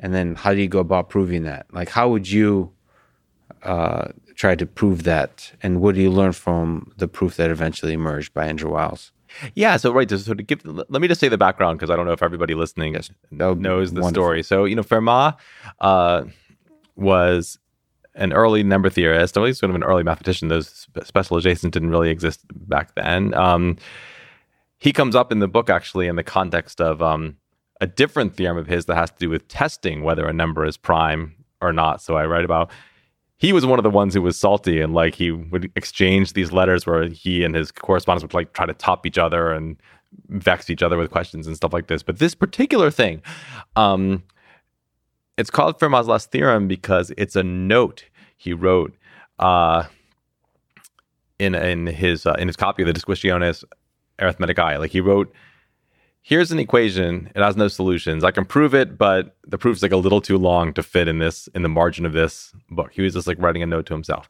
Now, let me just say historically, we know that Fermat did not have a proof of this theorem. For a long time, people like you know people were like this mysterious proof that was lost. A very romantic story, right? But Fermat later, he did prove special cases of this theorem and wrote about it, talked to people about the problem. Uh, and it's very clear from the way that he wrote, where he can solve certain examples of this type of equation, that he did not know how to do the whole thing. He may have had a deep, simple intuition about this, how to solve the whole thing that he had at that moment without ever being able to come up with a complete proof. And that intuition may be lost to time. Maybe. What I think we so, but you're right that that is unknowable. But I think what we can know is that later he certainly did not think that he had a proof that he was concealing from people. He yes, uh, he thought he didn't know how to prove it, and I also think he didn't know how to prove it. Now, I understand the appeal of saying, like, wouldn't it be cool if this very simple equation there was like a very simple, clever, wonderful proof that you could do in a page or two? And that would be great. But you know what? There's lots of equations like that that are solved by very clever methods like that, including the special cases that Fermat wrote about, the method of descent, which is like very wonderful and important. But in the end, those are nice things that like you know you teach in an undergraduate class um, and it is what it is but they're not big mm-hmm. um, on the other hand work on the fermat problem. That's what we like to call it because it's not really his theorem because we don't think he proved it. So i mean work on the, the fermat problem developed this like incredible richness of number theory that we now live in today. Like and not by the way just wiles andrew wiles being the person who together with richard taylor finally proved this theorem. But you know how you have this whole moment that people try to prove this theorem and they fail. And there's a famous false proof by Lamé from the 19th century where Kummer, in understanding what mistake Lamé had made in his incorrect proof, basically understands something incredible, which is that, you know, a thing we know about numbers is that um, you can factor them and you can factor them uniquely. There's only one way to break a number up into primes. Like if we think of a number like 12, 12 is 2 times 3 times 2. I had to think about it. Uh, right? It's, or it's 2 times 2 times 3. Of course, you can reorder them. Right. But there's no other way to do it. There's no universe in which 12 is something times 5 or in which there's like four threes in it. Nope, 12 is like two twos and a three. Like that is what it is. And that's such a fundamental feature of arithmetic that we almost think of it like God's law. You know what I mean? It has mm-hmm. to be that way. That's, that's a really powerful idea. It's it's so cool that every number is uniquely made up of other numbers.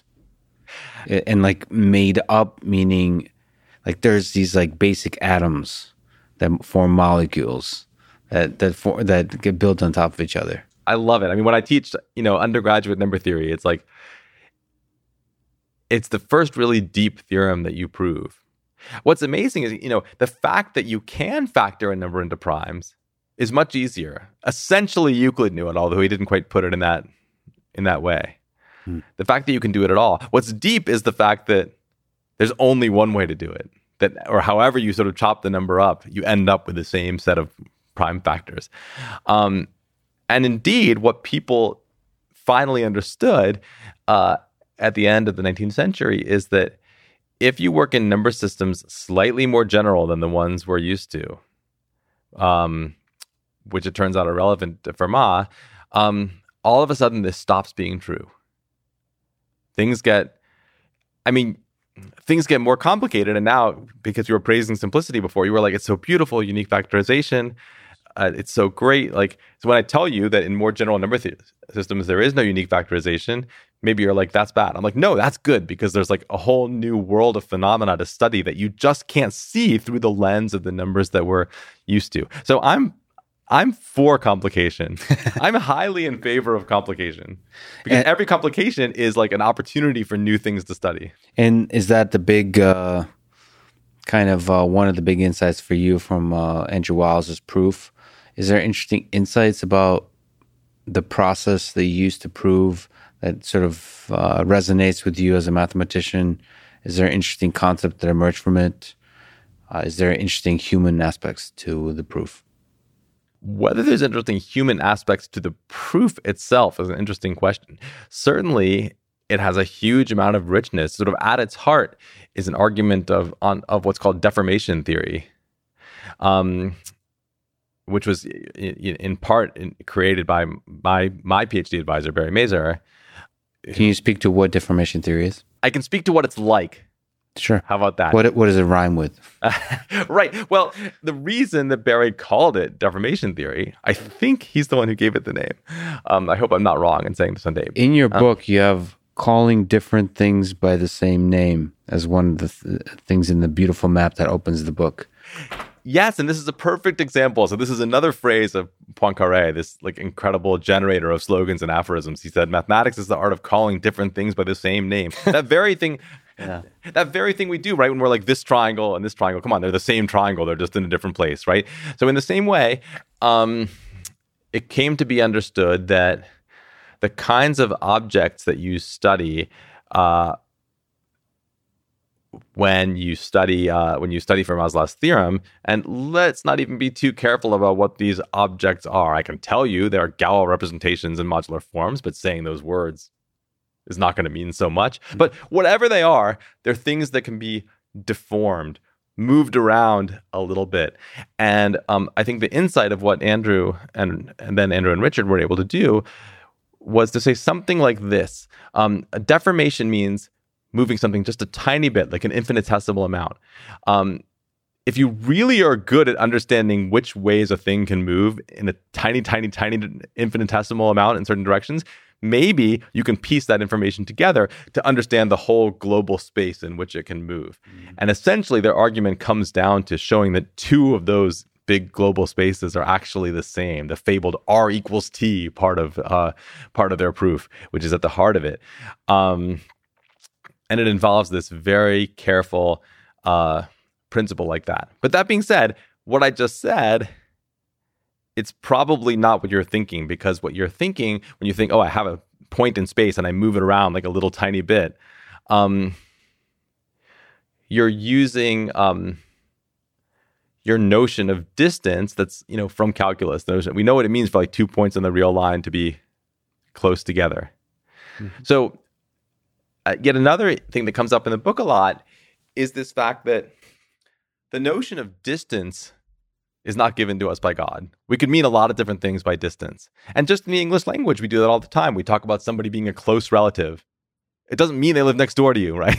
It means something else. Mm-hmm. There's a different notion of distance we have in mind. And there are lots of notions of distances that you could use. You know, in the natural language processing community in AI, there might be some notion of semantic distance or lexical distance between two words. How much do they tend to arise in the same context? That's incredibly important for um, you know, doing autocomplete and like machine translation and stuff like that. And it doesn't have anything to do with are they next to each other in the dictionary, right? It's a mm-hmm. different kind of distance. Okay, ready? In this kind of number theory, there is a crazy distance called the p-adic distance. I didn't write about this that much in the book because even though I love it and it's a big part of my research life, it gets a little bit into the weeds, but your listeners are going to hear about it now.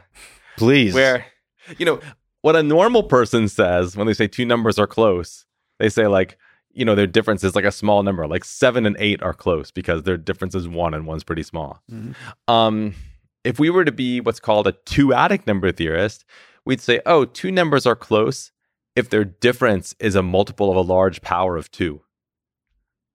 So like, so like one and 49 are close because their difference is 48 and 48 is a multiple of 16, which is a pretty large power of two. Whereas oh. Whereas one and two are pretty far away because the difference between them is one, which is not even a multiple of a power of two at all. It's odd. You want to know what's really far from one? Like one and one sixty fourth. Because mm-hmm. their difference is a negative power of two, two to the minus six. So those points are quite, quite far two away. to the power of a large n would be two. Uh, the if that's the difference between two numbers, then they're close. Yeah, so two to a large power is in this metric like? a very small number, and two to a negative power is a very big number. That's two out of Okay, uh, I can't even visualize that. It takes can't. practice. It takes okay. practice. If you've ever heard of the Cantor set, it looks kind of like that. So it is crazy that this is good for anything, right? I mean, this just sounds like a definition that someone would make up to torment you. But what's amazing is there's a general theory of distance where you say any definition you make that satisfies certain axioms deserves to be called a distance. And this.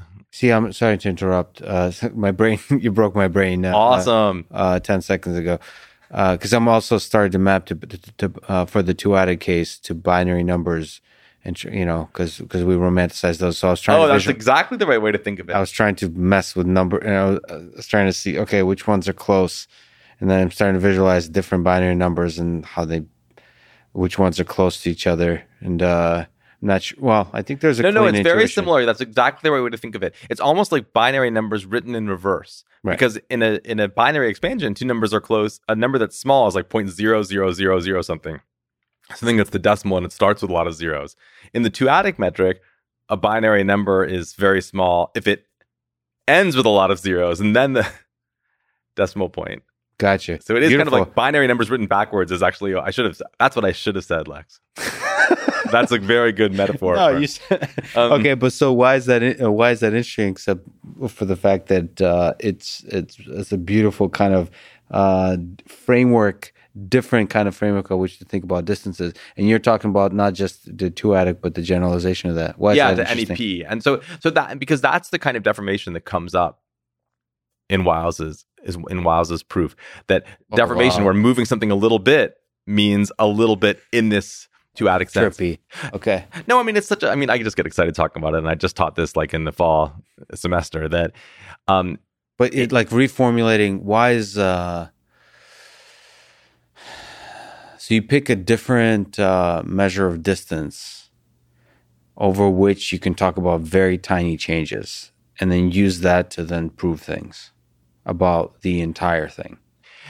Yes, although, you know, honestly, what I would say, I mean, it's true that we use it to prove things, but I would say we use it to understand things. And then because we understand things better, then we can prove things. But, you know, the goal is always the understanding. The goal is not to so much to prove things. The goal is not to know what's true or false. I mean, this is something I write about in the book near the end. And it's something that it's a wonderful, wonderful essay by uh, by Bill Thurston, kind of one of the great geometers of our time, who unfortunately passed away a few years ago, um, called on proof and progress in mathematics. And he writes very wonderfully about how, you know, we're not, it's not a theorem factory where we have a production quota. I mean, the point of mathematics is to help humans understand things.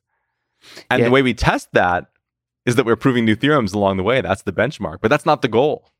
Yeah, but just as a as a kind of absolutely, but as a tool, it's kind of interesting to approach a problem by saying, how can I change the distance function? Like what, wh- the the nature of distance, because that might start to lead to insights for deeper understanding. Like if I were to try to describe human society by distance, two people are close if they love each other Right. and then and then start to uh, and do a full analysis on the everybody that lives on Earth currently, the seven billion people, uh, and from that perspective, as opposed to the geographic perspective of distance, and then maybe there could be a bunch of insights about the source of uh, violence, the source of uh, maybe entrepreneurial success or invention or economic success or different systems, communism, capitalism start to. I mean, that's I guess what economics tries to do, but really f- saying, okay, let's think outside the box about totally new distance functions that could unlock something profound about the space. Yeah, because think about it. Okay, here's a, I mean, now we're going to talk about AI, which you know a lot more about than I do. So just, you know, start laughing uproariously if I say something that's completely wrong. We both know very little relative to what we will know centuries from now. That is a that is a really good humble way to think about it. I like it. Okay, so let's just go for it. Um, okay, so I think you'll agree with this that in some sense, what's good about AI is that we can't test any case in advance. The whole point of AI is to make, or one point of it, I guess, is to make good predictions about cases we haven't yet seen. And in some sense, that's always going to involve some notion of distance because it's always going to involve somehow taking a case we haven't seen and saying, what cases that we have seen is it close to? Is it like? Is it somehow an interpolation between?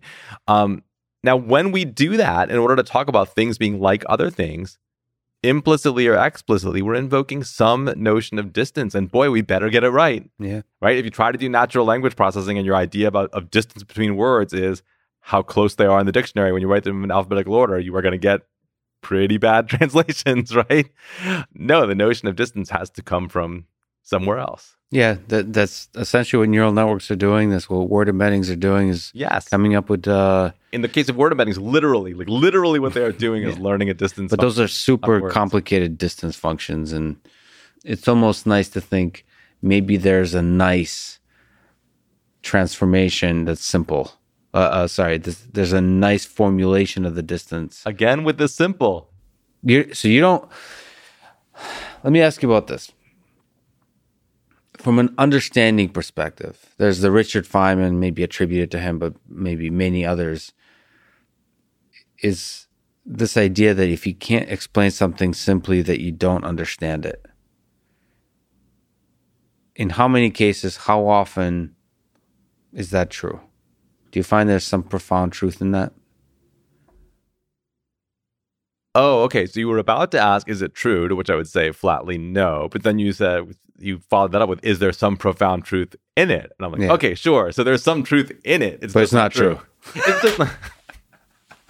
Uh, this is, It's that's such a mathematician answer. the truth that is in it Yeah. is that learning to explain something helps you understand it. Um, but real things are not simple. Yeah. A few things are, most are not. Um, and I don't, to be honest, I don't. I mean, I don't. We don't really know whether Feynman really said that right or something like that is sort of disputed. But I don't think Feynman could have literally believed that, whether or not he said it. And you know, he was the kind of guy. I, I, I didn't know him, but I'm reading his writing. He liked to sort of say stuff like stuff that sounded good. Mhm. You know what I mean? So it's it's totally strikes me as the kind of thing he could have said because he liked the way saying it made him feel. But also knowing that he didn't like literally mean it. Well, I, I definitely have so I've have a lot of friends and I've talked to a lot of physicists, and they do derive joy from believing that they can explain stuff simply, or believing it's possible to explain stuff simply, even when the explanation is not actually that simple. Like I've heard I've heard people think that the explanation is simple, and they do the explanation, and I think it is simple, but it's not capturing the phenomena that we're discussing.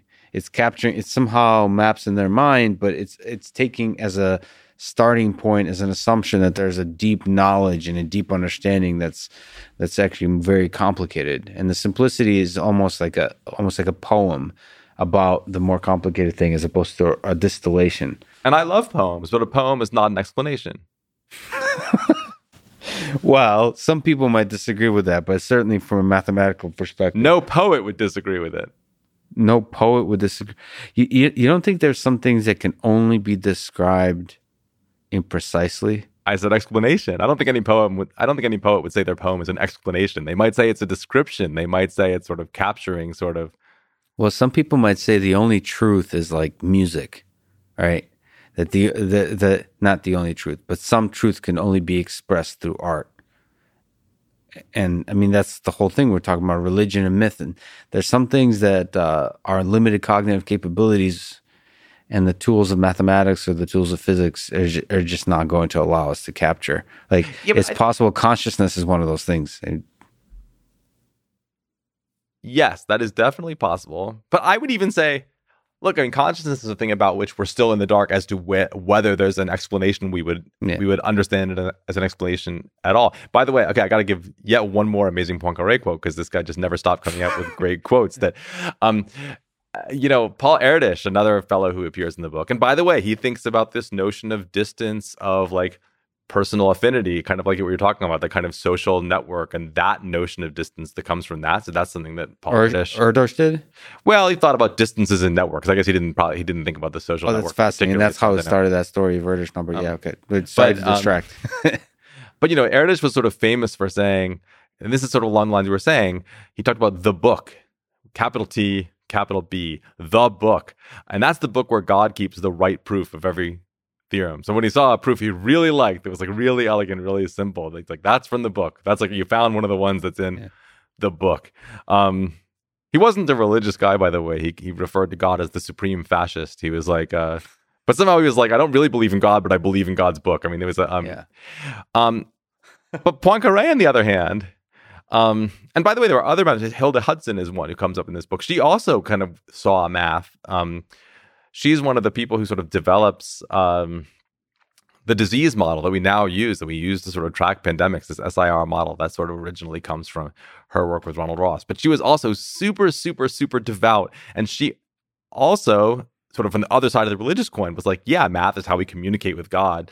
She, she has a great, all these people are incredibly quotable. She says, you know, math is, the truth, the, th- the things about mathematics, she's like, they're not the most important of God thoughts, but they're the only ones that we can know precisely.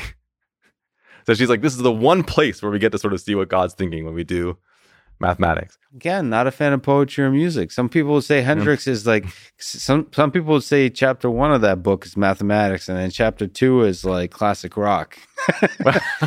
right? So like it's not clear that the I'm sorry, you just sent me off on a tangent, just imagining like Erdős at a Hendrix concert, like trying to sort of figure out if it was from the book or not. I, I- what I was coming to was just to say, but what Poincaré said about this is he's like, you know, if like this is all worked out in the language of the divine, and if a divine being like came down and told it to us, we wouldn't be able to understand it. So it doesn't matter. So Poincaré was of the view that there were things that were sort of like inhumanly complex, and that was how they really were. Our job is to figure out the things that are not like that. That are not like that. All this talk of primes got me hungry for primes. you uh you wrote a blog post, The Beauty of Bounding Gaps, a huge discovery about prime numbers and what it means for the future of math. Can you tell me about prime numbers? What the heck are those? What are twin primes? What are prime gaps? What are bounding gaps in primes? What are all these things? And what, if anything, or what exactly is beautiful about them? Yeah. So, you know, prime numbers are one of the things that number theorists study the most and have for millennia. Um, they are numbers which can't be factored. And then you say, like, like five. And then you're like, wait, I can factor five. Five is five times one. Okay, not like that. That is a factorization. It absolutely is a way of expressing five as a product of two things. But don't you agree there's like something trivial about it? It's something you could do to any number. It doesn't have content the way that if I say that 12 is six times two or 35 is seven times five, I've really done something to it. I've broken up. So those are the kind of factorizations that count. And a number that doesn't have a factorization like that is called prime except historical side note one which at some times in mathematical history has been deemed to be a prime but currently is not and i think that's for the best but i bring it up only because sometimes people think that you know these definitions are kind of if we think about them hard enough we can figure out which definition is true no, no. They're, they're just an artifact of mathematics so yeah one, so it's, it's a question uh, which definition is best for us for our purposes. well, those edge cases are weird, right? So, uh, oh, so, so it can't, it can't be. It doesn't count when you use yourself as a number or one as part of the factorization or as the entirety of the factorization.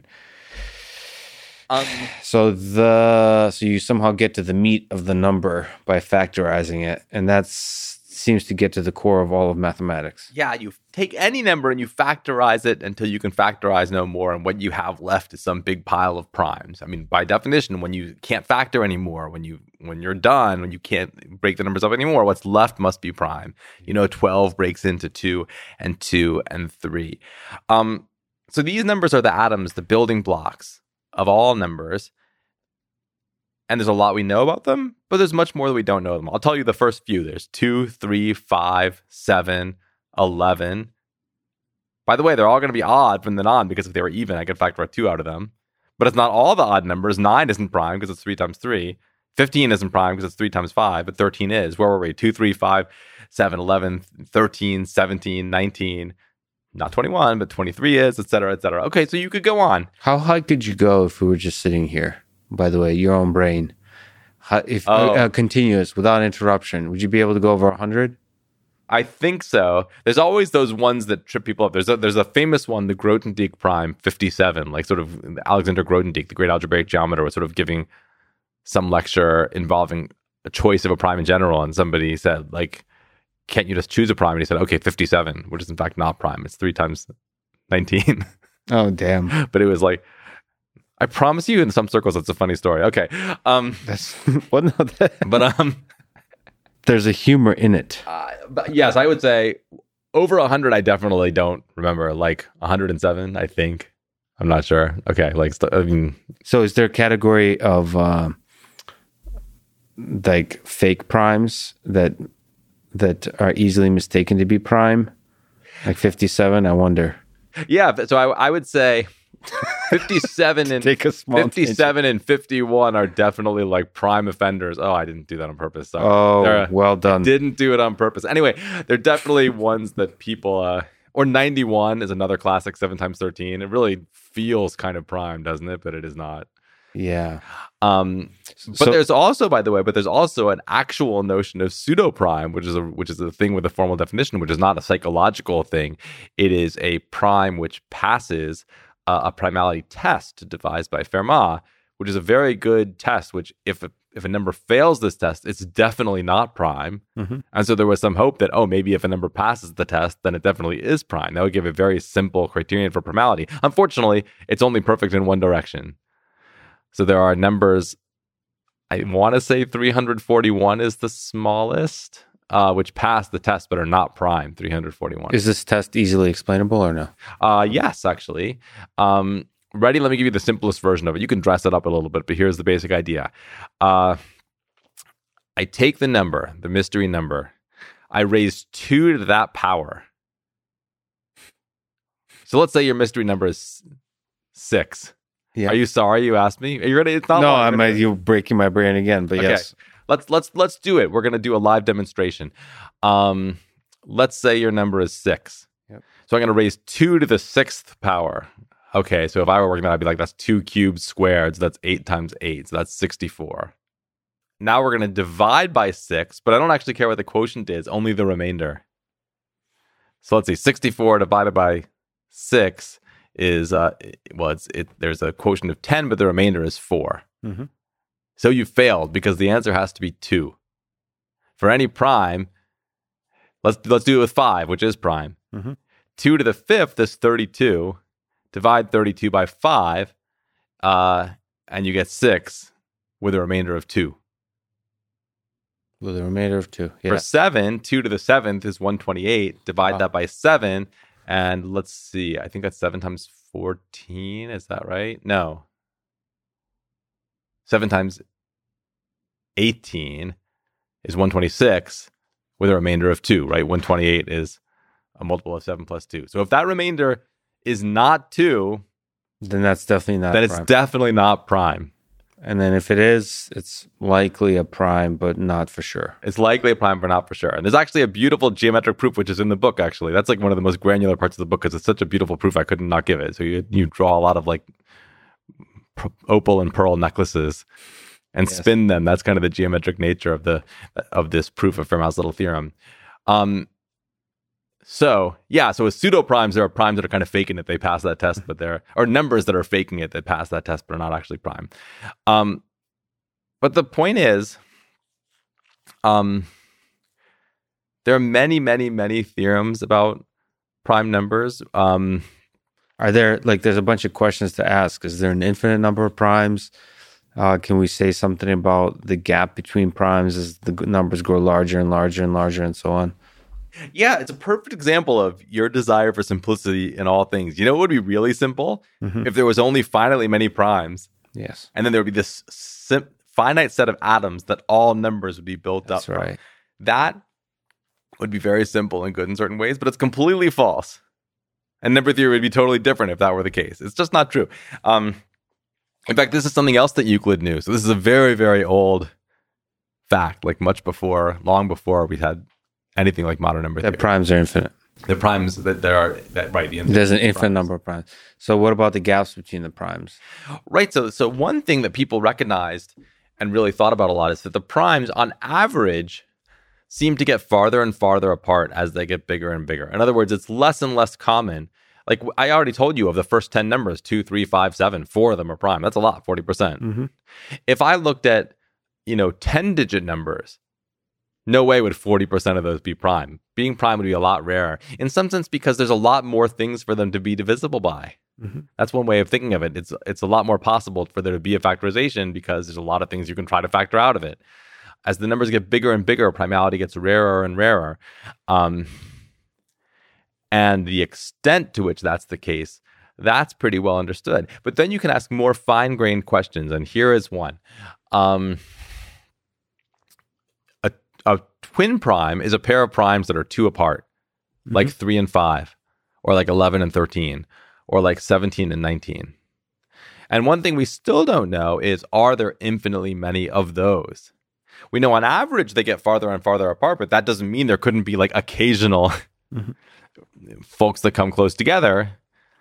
And indeed, uh, we think that there are. And one interesting question, I mean, this is because I think you might say, like, well, why, how could one possibly have a right to have an opinion about something like that? Mhm.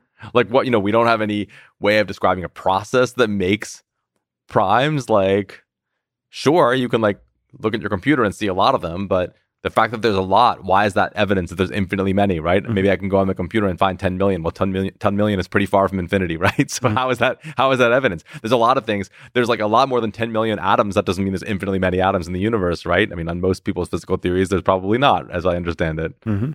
Okay, so why would we think this? The answer is that we've that it turns out to be like incredibly productive and enlightening to think about primes as if they were random numbers, as if they were randomly distributed according to a certain law. Now they're not.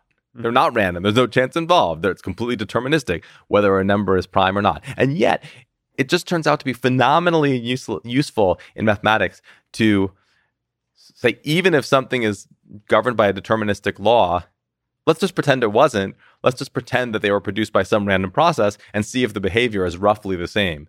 And if it's not, maybe change the random process, maybe make the randomness a little bit different and tweak it and see if you can find a random process that matches the behavior we see. And then maybe you predict that other behaviors um, of the system are like that of the random process.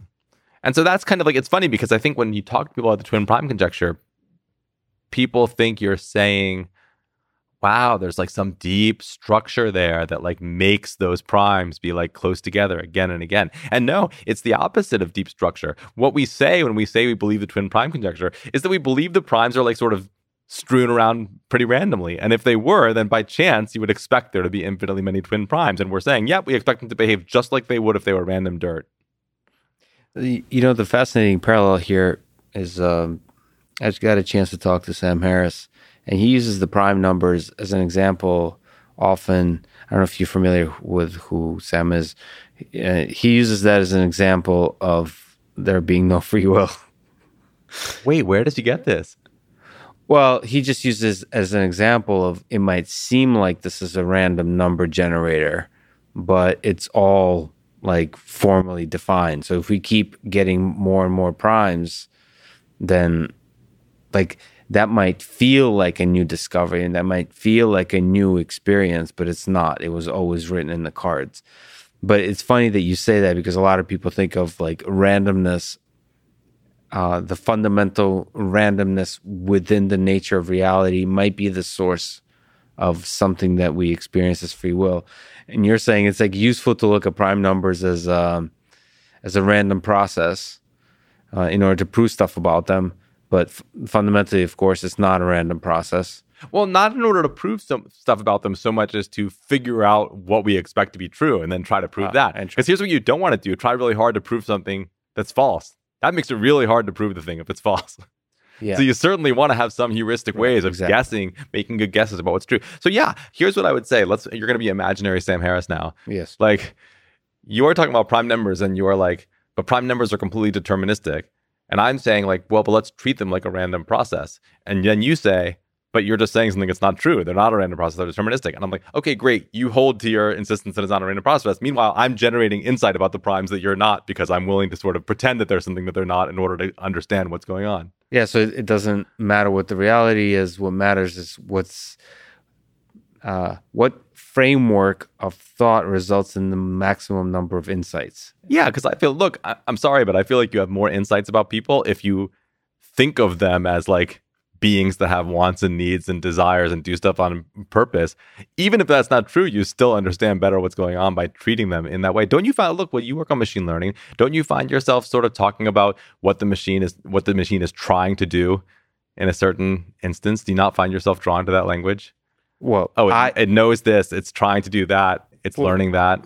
I'm certainly drawn to that language to the point where I receive quite a bit of criticisms for it because I, you know, like Oh, I'm on your side, man. so especially in robotics, I don't know why, but robotics people don't like to name their robots, or they they certainly don't like to gender their robots because the moment you gender a robot, you start to anthropomorphize. If you say he or she, you start to you, you in your mind construct like a um, like a life story in your mind. You can't help it. There's like you create like a humorous story to this person. You start to uh, this person, this robot. You start to project your own. But I think that's what we do to each other, and I think that's actually really useful for the engineering process, especially for human robot interaction. And yes, for machine learning systems, for helping you build an intuition about a particular problem. It's almost like asking this question: you know, when a machine learning uh, system fails in a particular edge case, asking like, "What were you thinking about?" Like, Right. like asking like almost like when you're talking about to a child who just did something bad. You're you're you want to understand like what was um, how did they see the world? Maybe there's a totally new. Maybe you're the one that's thinking about the world incorrectly, and uh, yeah, that, that anthropomorphization process I think is ultimately good for insight. And the same as I, I I agree with you. I tend to believe about free will as well. Let me ask you a ridiculous question, if it's okay. Of course. I've just recently, most people go on like rabbit hole, like YouTube things, and I went on a rabbit hole often do of Wikipedia, and I found a page on um, finitism, ultra finitism, and intuitionism, or intu- I'm, I forget what it's called, Yeah, intuitionism. intuitionism. That seemed pretty pretty interesting. I have it on my to do list to actually like look into like is there people who like formally attra- like real mathematicians are trying to argue for this but the belief there i think let's, let's say finitism that infinity is is fake meaning um infinity might be like a useful hack for certain like a useful tool in mathematics but it really gets us into trouble because there's no infinity in the real world. Maybe i'm sort of not expressing that uh, fully correctly, but basically saying like there's things that are in once you add into mathematics things that are not provably within the physical world, you're starting to inject to to, to corrupt your framework of reason. What do you think about that? I mean, I think okay. So first of all, I'm not an expert, and I couldn't even tell you what the difference is between those three terms: fin- finitism, ultrafinitism, and intuitionism. Although I know they're related, I tend to associate them with the Netherlands in the 1930s. Okay, I'll, t- Um, I'll tell you. Can I just quickly comment because uh, I read the Wikipedia page. The difference in ultra That's like the ultimate sentence of the modern age. Can I just comment because I read the Wikipedia page? That sums up our moment. bro i'm basically an expert uh, ultra ultra finitism so finitism says that the only infinity you're allowed to have is that the natural numbers are infinite. So like those numbers are infinite. So like one two three four five the integers are infinite. The ultra finitism says nope even that infinity is fake. That's I'll bet ultrafinitism came second. I'll bet it's like when there's like a hardcore scene, and then one guy is like, "Oh, now there's a lot of people in the scene. I have to find a way to be more hardcore than the hardcore people." all back to the emo talk. Yeah. Okay. So, is there any? Um, are you ever? Because I'm a, often uncomfortable with infinity, like psychologically. I, I, you know, I have I have trouble when that sneaks in there. It's because it works so damn well. I get a little suspicious um, because it could be al- almost like um, a crutch or an oversimplification that's missing something profound about reality. Well, so first of all, okay, if you say like, is there like a serious way of doing mathematics that doesn't really treat infinity as a real thing, or maybe is kind of agnostic and is like, I'm not really going to make a firm statement about whether it's a real thing or not? Yeah, that's called most of the history of mathematics, right? So it's only after Cantor, right, that we really are sort of okay. We're to like have a notion of like the cardinality of an infinite set and like um, do something that you might call like the modern theory of infinity. Um, that said, obviously everybody was drawn to this notion, and no, not everybody was comfortable with it. Look, I mean, this is what happens with Newton, right? I mean, so Newton understands that to talk about tangents and to talk about instantaneous velocity, um, he has to do something that we would now call taking a limit right? The fabled dy over dx. If you sort of go back to your calculus class, for those who've taken calculus, and remember this mysterious thing. And, you know, what is it? What is it? Well, he'd say, like, well, it's like you sort of um, divide the length of this line segment by the length of this other line segment. And then you make them a little shorter and you divide again. And then you make them a little shorter and you divide again. And then you just keep on doing that until they're like infinitely short. And then you divide them again. Mhm. These quantities that are like, they're not zero, but they're also smaller than any actual number, these infinitesimals. Well, people were queasy about it, and they weren't wrong to be queasy about it, right? From a modern perspective, it was not really well formed. There's this very famous critique of Newton by Bishop Berkeley, where he says like, "What these things you define, like, you know, they're not zero, but they're smaller than any number. Are they the ghosts of departed quantities?"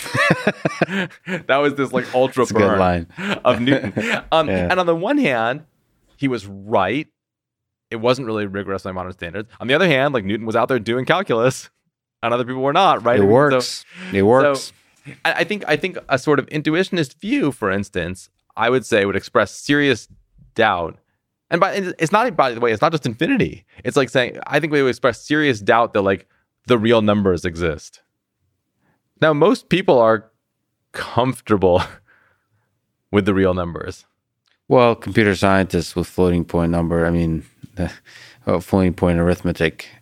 That's that's it's a great point actually. I, I think in some sense this flavor of doing math saying we shouldn't talk about things that we cannot specify in a finite amount of time. There's something very computational in flavor about that. And it's probably not a coincidence that it becomes popular in the 30s and 40s, which is also like kind of like the dawn of ideas about formal computation, right? You probably know the timeline better than I do. Sorry, what becomes popular? The Th- these the ideas that maybe we should be doing math in this more restrictive way where Mm. even a thing that you know because look the origin of all this is like you know number represents a magnitude like the length of a line like so i mean the idea that there's a continuum there's sort of like there's like um is pretty old but that you know just because something is old doesn't mean we can't reject it if we want to Well, a lot of the fundamental ideas in computer science, when you talk about the complexity of problems uh, to Turing himself, they rely on, on infinity as well.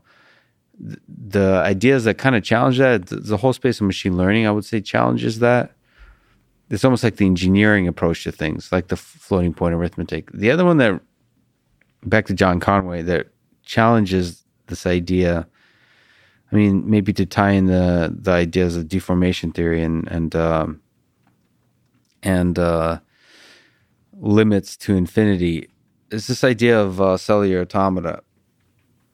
With uh, John Conway looking at the game of life, Stephen Wolfram's work that I've been a, a big fan of for a while of cellular automata. I was I was wondering if you have if you have ever encountered these kinds of objects, you ever looked at them as a mathematician, where you have very simple rules of tiny little objects that, when taken as a whole, create incredible complexities, but are very difficult to analyze, very difficult to make sense of, even though the one individual object, one part, it's like what we were saying about Andrew Wiles, like you, you can look at the deformation of a small piece to tell you about the whole. It feels like with cellular automata or any kind of complex systems, it's it's often very difficult to say something about the whole thing, ev- even when you can precisely describe the operation of uh, the, sm- the the local neighborhoods.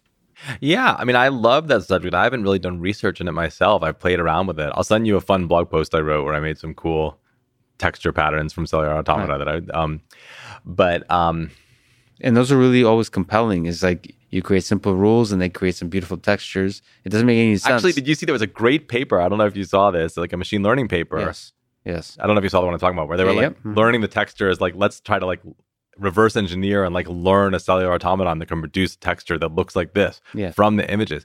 Very cool. And as you say, the thing you said is I feel the same way when I read machine learning paper is that what's especially interesting is the cases where it doesn't work. Like Mm. what does it do when it doesn't do the thing that you tried to train it yeah. to do? That's extremely interesting. Yeah, yeah, that was a cool paper. So yeah, so let's start with the game of life. Let's start with um or let's start with John Conway. So Conway So yeah, so let's start with John Conway again. Just I don't know. Uh, from my outsider's perspective, there's not many mathematicians that stand out throughout the history of the 20th century, and he's one of them. I feel like he's not sufficiently recognized. I think he's pretty recognized. Okay, well, I mean, he was a, he was a full professor at Princeton for most of his life. He was sort of in, certainly at the pinnacle of. yeah, but I, I found myself every time I talk about Conway and how excited I am about him. I have to constantly explain to people who he is, and that's that's always a sad sign to me. But that's probably true for a lot of I mathematicians. was about I was about to say like I feel like you have a very elevated idea of how famous math. This is what happens when you grow up in the Soviet Union, or you think the mathematicians are like very very famous. Yeah, but I'm not actually so convinced at, at, a tiny tangent that that shouldn't be so. I mean, there's um, it's not obvious to me that that's one of the like if if I were to analyze American society, that uh, perhaps elevating mathematical and scientific thinking to a little bit higher level would benefit the society well, both in discovering the beauty of what it is to be human and for actually creating cool technology, better iPhones. But anyway, John Conway. Yeah, and Conway is such a perfect example of somebody whose humanity was and his personality was like wound up with his mathematics, right? So it's not sometimes I think people who are outside the field think of mathematics as this kind of like cold thing that you do separate from your existence as a human being. No way, your personality is in there, just as it would be in like a novel you wrote or a painting you painted or just like the way you walk down the street. Like it's in there, it's you doing it. And Conway was certainly a singular personality. Um, I think anybody would say that he was playful, like everything was a game to him. Mm-hmm. Now, what you might think I'm going to say, and it's true, is that he sort of was very playful in his way of doing mathematics. But it's also true, it went both ways. He also sort of made mathematics out of games. He like looked at, he was a constant inventor of games with like crazy names. And then he would sort of analyze those games mathematically um, to the point that he, and then later collaborating with Knuth, like, you know, created this number system, the surreal numbers, in which yeah. actually each number is a game there's a wonderful book about this called, I mean, there are his own books, and then there's like a book that he wrote with Berlekamp and Guy called Winning Ways, mm. which is such a rich source of ideas. Um,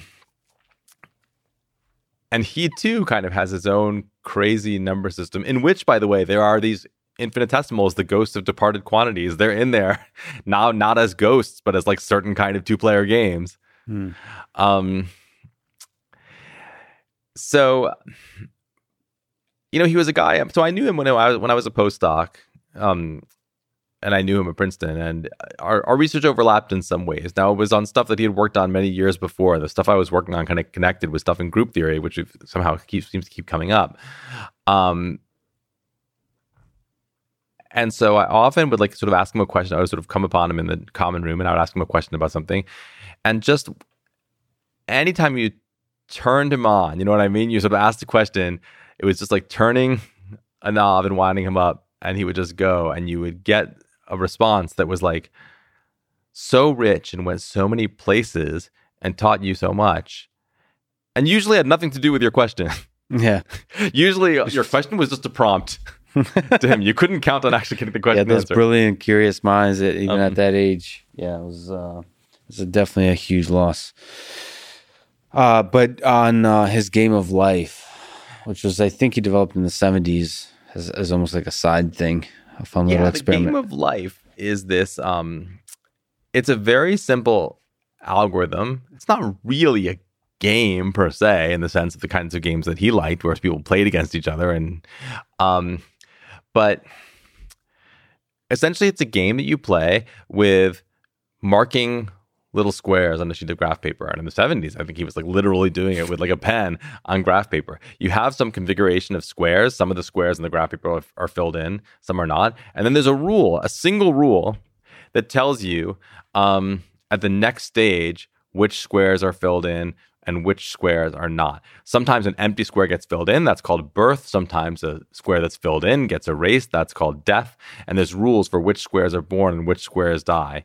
Um, it's um, the rule is very simple. You can write it on one line. And then the great miracle is that you can start from some very innocent looking little small set of boxes and get these results of incredible richness. And of course, nowadays you don't do it on paper. Nowadays you do it on a computer. There's actually a great iPad app called Golly, which I really like, that has like Conway's original rule and like gosh, like hundreds of other variants, and it's lightning fast. So you can just mm-hmm. be like, I want to see 10,000 generations of this rule play out like faster than your eye can even follow. And it's like amazing. So I highly recommend it if this is at all intriguing to you, getting Golly on your uh, iOS device. And you can do this kind of process, which I really enjoy doing, which is almost from a, like putting a Darwin hat on or a, a biologist hat on and doing analysis of a higher level of abstraction, like the organisms that spring up because there's different kinds of organisms. Like you can think of them as species, and they interact with each other They can uh, there's gliders. They shoot. Diff- there's like things that can travel around. There's things that can glider guns that can generate those gliders. They, exactly. I mean, you can, right. These you can, can use the same kind of language as you would about describing a biological system. So it's a wonderful laboratory, and it's kind of a rebuke to someone who doesn't think that like very, very rich, complex structure can come from very simple underlying laws. Like it definitely can. Now, here's what's interesting. If you just picked like some random rule, you wouldn't get interesting complexity. I think that's one of the most interesting things of these uh one of these most interesting features of this whole subject that the rules have to be tuned just right. Like a sort of typical rule set doesn't generate any kind of interesting behavior. Yeah. But some do. And I don't some think we have a clear way of understanding which do and which don't. I don't. Maybe Stephen thinks he does. I don't know. But no, no, it's a giant mystery. What Stephen, what Stephen Wolfram did is um, now there's a whole interesting aspect to the fact that he's a little bit of an outcast in the mathematics and physics community because he's so focused on a particular his particular work. I think if you put ego aside, which I think I've un- unfairly some people are not able to look beyond. I think his work is actually quite brilliant. But what he did is exactly this process of Darwin like exploration is taking these very simple ideas and writing a thousand page book on them, meaning like, let's play around with this thing. Let's see. And can we figure anything out? Spoiler alert, no, we can't. In fact, he does a he does a challenge. Uh, I think it's like Rule Thirty challenge, which is quite interesting. Just simply for machine learning people, for mathematics people is can you predict the middle column? Uh, for his, it's a it's a it's a one D cellular automata. Can you, pre- generally speaking, can you predict anything about how a particular rule will evolve, just in the future?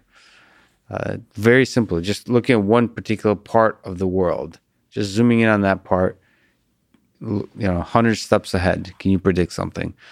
And uh, the, the the the challenge is to do that kind of prediction. So far as nobody's come up with an answer, but the point is like we we can't. We don't have tools, or maybe it's impossible, or I mean, he has these kind of laws of irreducibility that he refers to, but it's poetry. It's like we can't prove these things. It seems like we can't. That's the basic.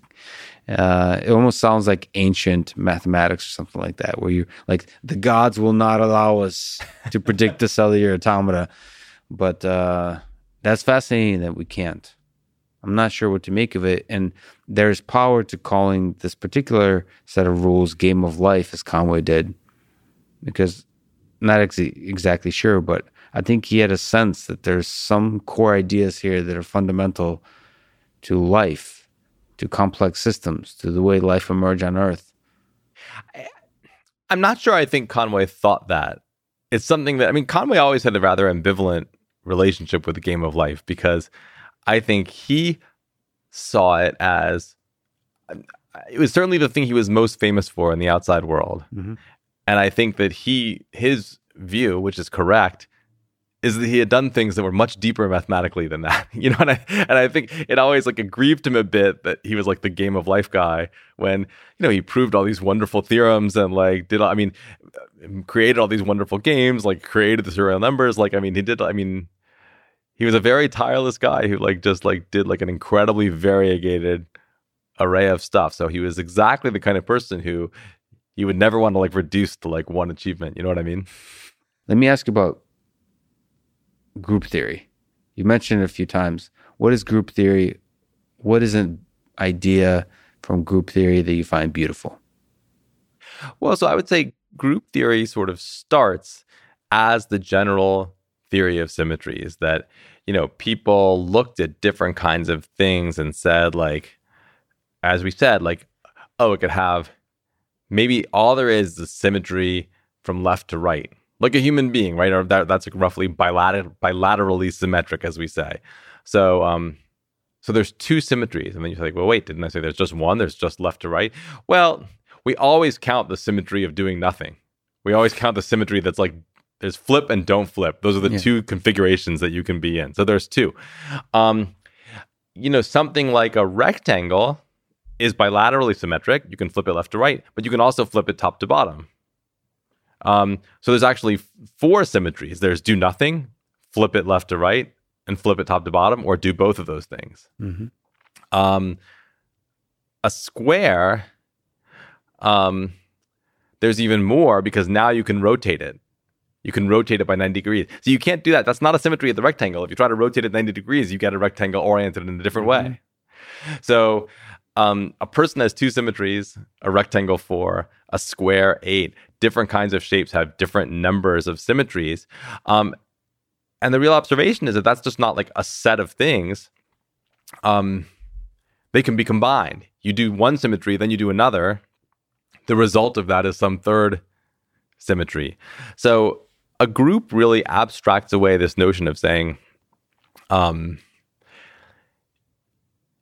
it's just some collection of transformations you can do to a thing where you combine any two of them to get a third. So, you know, a place where this comes up in computer science is in is in sorting because the ways of permuting a set, the ways of taking sort of some set of things you have on the table and putting them in a different order, shuffling a deck of cards, for instance. Those are the symmetries of the deck. And there's a lot of them. There's not two, there's not four, there's not eight. Think about how many different orders a deck of card can be in. Each one of those is the result of applying a symmetry uh, to the original deck. So a shuffle is a symmetry, right? You're reordering the cards.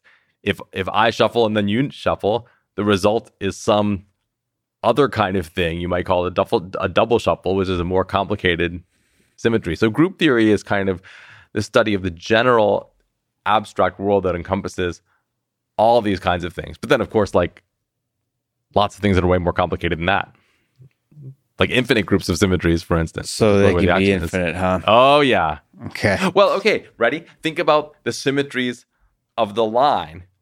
You're like, okay, I can reflect it left to right, you know, around the origin. Okay, but I could also reflect it left to right, grabbing the, somewhere else, like at one or two or pi or anywhere.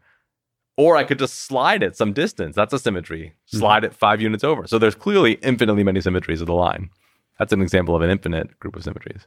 Is it possible to say something that kind of captivates, keeps being brought up by physicists, which is gauge theory, gauge symmetry, as one of the more complicated type of symmetries? Is there is that is there an easy explanation of what the heck it is? Is that something that comes up on well, your mind at all? Well, I'm not a mathematical physicist, but I can say this: it is certainly true that it has been a very useful notion in physics to try to say like what are the symmetry groups like of the world? Like what are the symmetries under which things don't change right? So we just i think we talked a little bit earlier about it should be a basic principle that a theorem that's true here is also true over there. Yes. And same for a physical law right? I mean if gravity is like this over here it should also be like this over there. Okay what that's saying is we think translation in space should be a symmetry. Mm-hmm. All the laws of physics sh- should be unchanged if the symmetry we have in mind is a very simple one like translation.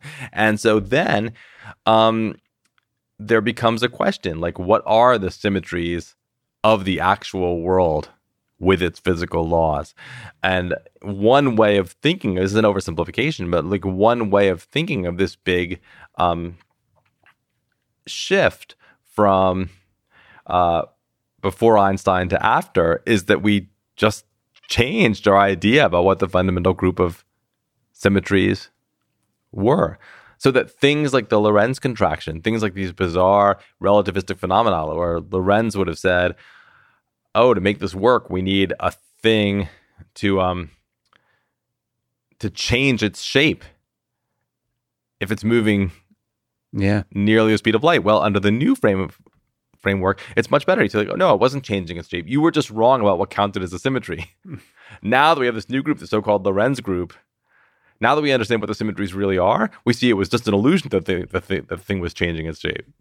Yeah, so you can then describe the sameness of things under this weirdness that is exactly. ge- that is general relativity, for example.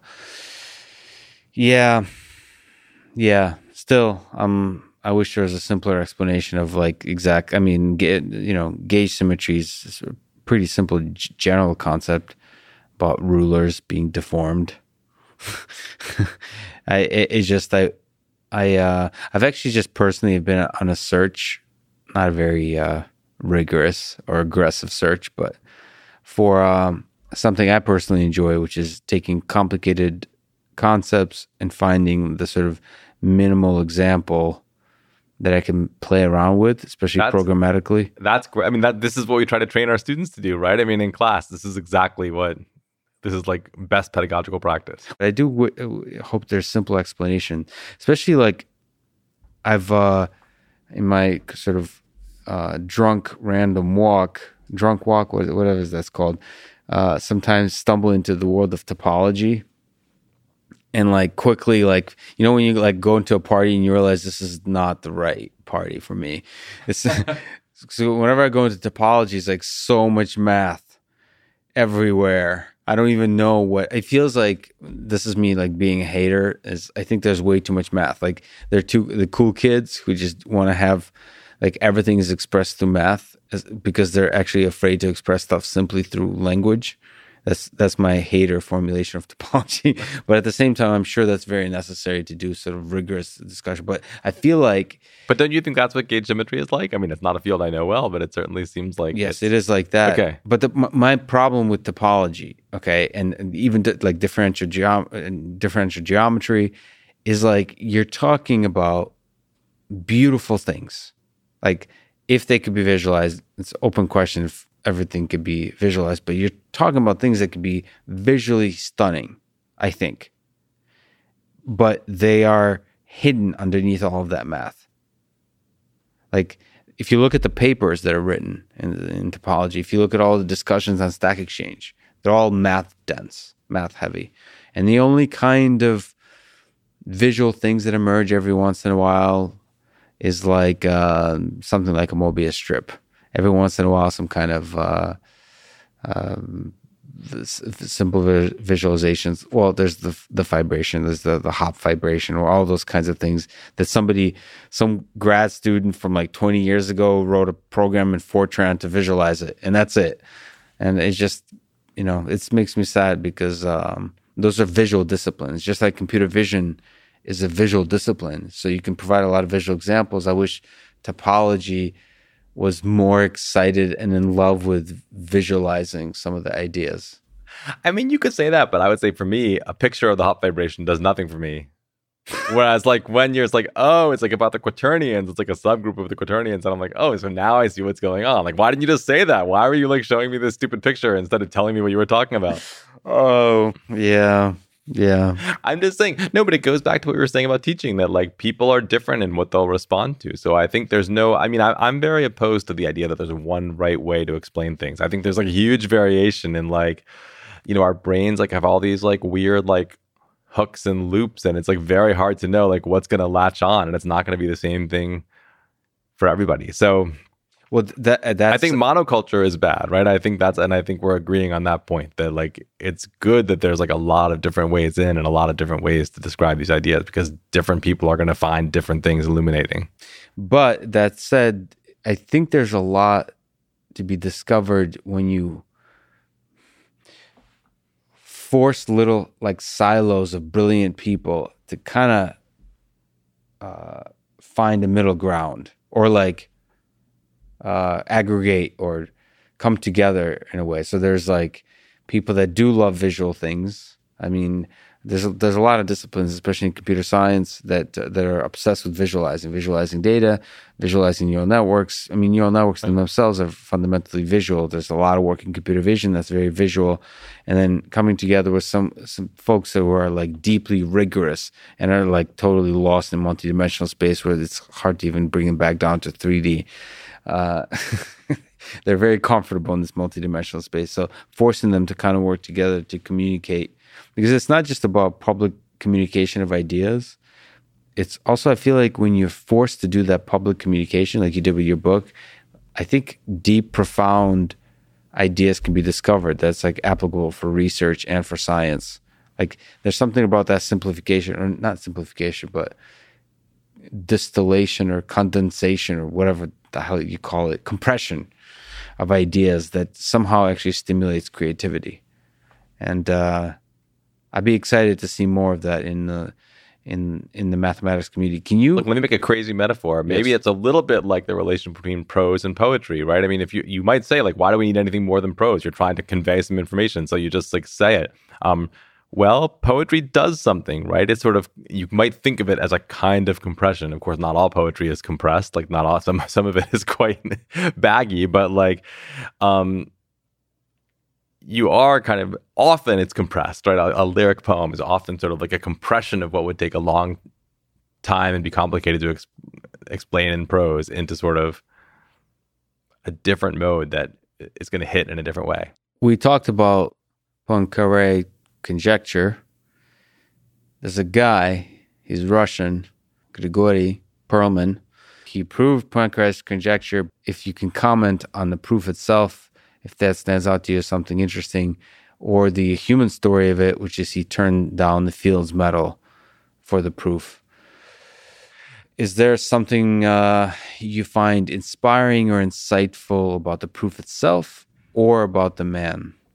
Yeah, I mean, one thing I really like about the proof, and partly that's because it's sort of a, a, a, thing that happens again and again in this book. I mean, I'm writing about geometry and the way it sort of appears in all these kind of real world problems. And but it happens so often that the geometry you think you're studying is somehow not enough. You have to go one level higher in abstraction and study a, a, higher level of geometry. And the way that plays out is that, you know, Poincaré asks a question about a certain kind of three dimensional object is it the usual three dimensional space that we know, or is it some kind of exotic thing? And so, of course, this sounds like it's a question about the geometry of the three dimensional space. Mm-hmm. But no, Perelman understands. And by the way, in a tradition that involves Richard Hamilton and many other people, like most really important mathematical advances, this doesn't happen alone. It doesn't happen in a vacuum. It happens as the culmination of a program that involves many people. Same with Wiles, by the way. I mean, we talked about Wiles, and I want to emphasize that starting all the way back with Kummer, who I mentioned in the 19th century, but um, Gerhard Frey and Mazur and Ken Ribet and like many other people are involved in building the other pieces of the arch before you put the keystone in. We stand on the shoulders of giants. Yes. Um, so what is this idea? The idea is that, well, of course, the geometry of the three dimensional object itself is relevant, but the real geometry you have to understand is the geometry of the space of all three dimensional geometries. Mm-hmm. Whoa. You're going up a higher level. Because when you do that, you can say, now let's trace out a path in that space. Yes. Um, there's a mechanism called Ricci flow. And again, we're outside my research area. So for all the geometric analysts and differential geometers out there listening to this, if I please, I, am doing my best and I'm roughly saying it. So this the Ricci flow allows you to say like, okay, let's start from some mystery three dimensional space, which Poincaré would conjecture is essentially the same thing as our familiar three dimensional space, but we don't know that. And now you let it flow. You sort of like let it move in its natural path according to some almost physical process and ask where it winds up. And what you find is that it always winds up. You've continuously deformed it. There's that word deformation again. And what you can prove is that the process doesn't stop until you get to the usual three dimensional space. And since you can get from the mystery thing to the standard space by this process of continually changing and never kind of having any sharp transitions, then the original shape must have been the same as the standard shape. That's the nature of the proof. Now, of course, it's incredibly technical. I think, that, as I understand it, I think the hard part is proving that uh, the favorite word of AI people, you don't get any singularities along the way. Mm-hmm. um, but of course, in this context, singularity just means acquiring a sharp kink. Mm-hmm. Um, it just means uh, becoming non-smooth at some point. So, just saying something interesting about uh, formal about the smooth trajectory through this weird space yeah, but that, that but but yeah. So what I like about it is that it's just one of many examples of where it's not about the geometry you think it's about. It's about the geometry of all geometries, so to speak. And it's only by kind of like kind of like being jerked out of flatland, right? Same idea. It's only by sort of seeing the whole thing globally at once that you can really make progress on understanding like the one thing you thought you were looking at. It's a romantic question, but what do, what do, what do you think about him turning down the Fields Medal? Is uh is that just our Nobel prizes and Fields medals just just the cherry on top of the cake and really math itself, the process of uh, curiosity of pulling at the string of the mystery before us. That's the cake, and then the awards are just icing. And uh, clearly, I've been fasting and I'm hungry, but. Uh, but do, do you think it's um, it's it's tragic or just just a little curiosity that he turned down the the medal? Well, it's interesting because on the one hand, I think it's absolutely true that right in some kind of like vast spiritual sense, like awards are not important. Like not important the way that sort of like understanding the universe is important. Um, on the other hand, most people who are offered that prize accept it. You know, it's, it's, it's it is so. There's something unusual about his uh, his choice there. Um, I I wouldn't say I see it as tragic. I mean, maybe if I don't really feel like I have a clear picture of of why he chose not to take it. I mean, it's not he's not alone in doing things like this. People have sometimes turn down prizes for ideological reasons. Um, but probably more often in mathematics. I mean, I think I'm right in saying that Peter Scholze like turned down sort of some big monetary prize because he just, you know, I mean, I think he at some point you have plenty of money. And maybe you think it sends the wrong message about what the point of doing mathematics is. Um, I do find that there's but mo- most people accept. You know, most, Most people, people accept- given a prize, most people take it. I mean, people like to be appreciated. But we're like I said, we're people, yes, not that different from most other people. but the the important reminder that that turning down the prize serves for me is not that there's anything wrong with the prize and there's something wonderful about the prize. I think the no, no the Nobel Prize is trickier because so many Nobel prizes are given. First of all, the Nobel Prize often forgets many many of the important people throughout history. Second of all, there's like these weird rules to it that's only three people, and some projects have a huge number of people, and it's like this. It um, I don't know. It doesn't kind of highlight the way science is done on some of these projects in the best possible way. But in general, the prizes are great. But what this kind of teaches me and reminds me is sometimes in your life there'll be moments when the thing that you you would really like to do, society would really like you to do, is the thing that goes against something you believe in, whatever that is, some kind of principle, and stand your ground in the face of that. It's something um, I believe most people will have a few moments like that in their life, maybe one moment like that, and you have to do it. That's what integrity is. So like, it doesn't have to make sense to the rest of the world, but to stand on that, like, to say no. It's interesting because I think But do you know that he turned down the prize in service of some principle? Because I That- don't know that. Well, yes, that seems to be the inkling, but he has never made it super clear. But the, the inkling is that there he had some problems with the whole process of mathematics that includes awards, like this hierarchies and the reputations and all those kinds of things, and individualism that's fundamental to American culture. He probably, because he visited the United States quite a bit, that he probably, you know, it's it's like all about experiences and he may have had you know some parts of academia some pockets of academia can be less than inspiring perhaps sometimes because of the individual egos involved not academia people in general smart people with egos. And if they if you interact with a certain kinds of people you can become cynical too easily. I'm one of those people that I've been really fortunate to interact with incredible people at MIT and academia in general, but I've, met some assholes, and I tend to just kind of when I when I run into difficult folks, I just kind of smile and send them all my love and just kind of go go around. But for others, th- those experiences can be sticky, like they can become cynical about the world th- when uh, folks like that exist. So it's he he may have uh, he may have become a little bit cynical about the process of science. Well, you know, it's a good opportunity. Let's posit that that's his reasoning because I truly don't know. Um, it's an interesting opportunity to go back to almost the very first thing we talked about the idea of the mathematical Olympiad. Because, of course, that is so the International Mathematical Olympiad is like a competition for high school students uh, solving math problems. And in some sense, it's absolutely false to the reality of mathematics because, just as you say, it is a contest where you win prizes.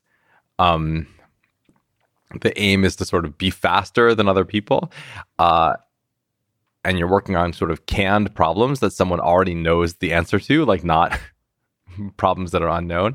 So, you know, in my own life, I think when I was in high school, I was like very motivated by those competitions. And like I went to the Math Olympiad and You won it I went. twice and got. I mean, Well, uh, there's something I have to explain to people because it says, I think it says on Wikipedia that I won a gold medal. And in the real Olympics, They only give one gold medal in each event. I just have to emphasize that the International Math Olympiad is not like that. The gold me- gold medals are awarded to the top one twelfth of all participants. Okay. So sorry to bust the legend or anything like well, that. Well, you're an exceptional performer in terms of uh, achieving high scores on on the problems, and they're very difficult. So you've mm-hmm. achieved a high level of performance on the in this very specialized skill. And by the way, it, it, was very it was a very Cold War activity. You know, the, when in 1987, the first year I went, it was in Havana. Americans couldn't go to Havana back then. It was like a very complicated process to get there.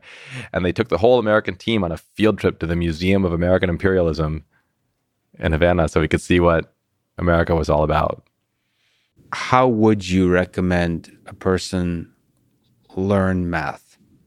So somebody who's young or somebody my age or somebody older who've taken a bunch of math but wants to rediscover the beauty of math and maybe integrate it into their work more so in the research space so and and so on. Is there something you could say about the process of uh,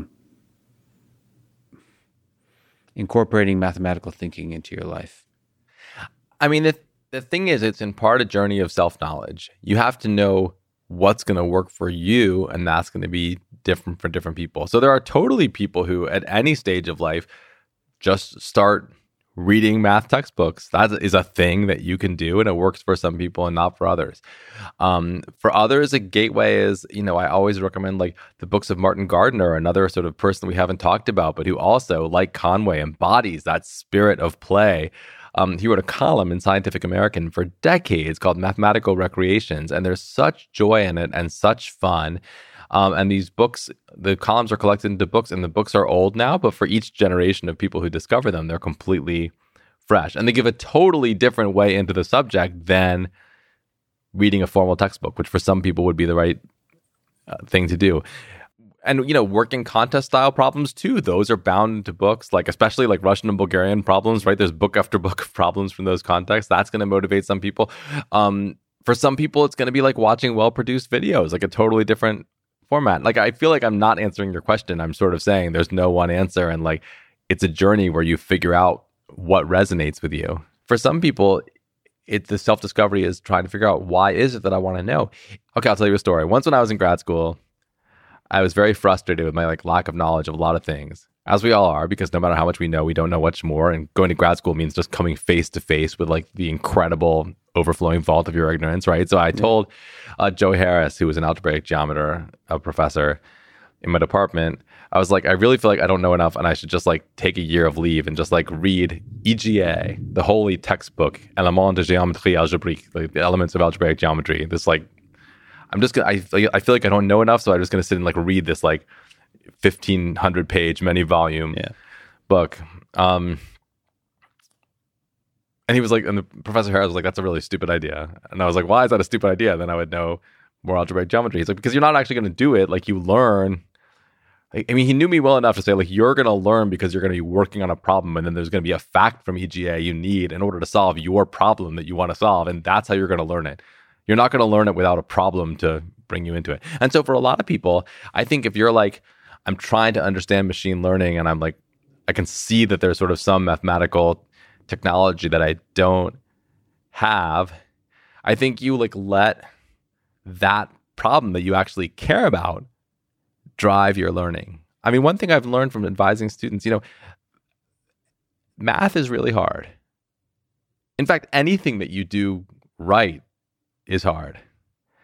Um, and because it's hard, like you might sort of have some idea that somebody else gives you. Oh, I should learn X, Y, and Z. Well, if you don't actually care, you're not going to do it. You might feel like you should. Maybe somebody told you you should, but I think you have to hook it to something that you actually care about. So for a lot of people, that's the way in. You have an engineering problem you're trying to handle. You have a physics problem you're trying to handle. Uh, you have a machine learning problem you're trying to handle. Let that, not a kind of abstract idea of what the curriculum is, drive your mathematical learning. And also, just as a brief comment, that math is hard. There, there's a sense to which hard is a feature, not a bug, in the sense that, again, this maybe this is my own learning preference, but I think it's of value to fall in love with the process of doing something hard, overcoming it, and becoming a better person because of it. Like I hate running I hate exercise to bring it down to like the simplest hard. and I enjoy the part once it's done.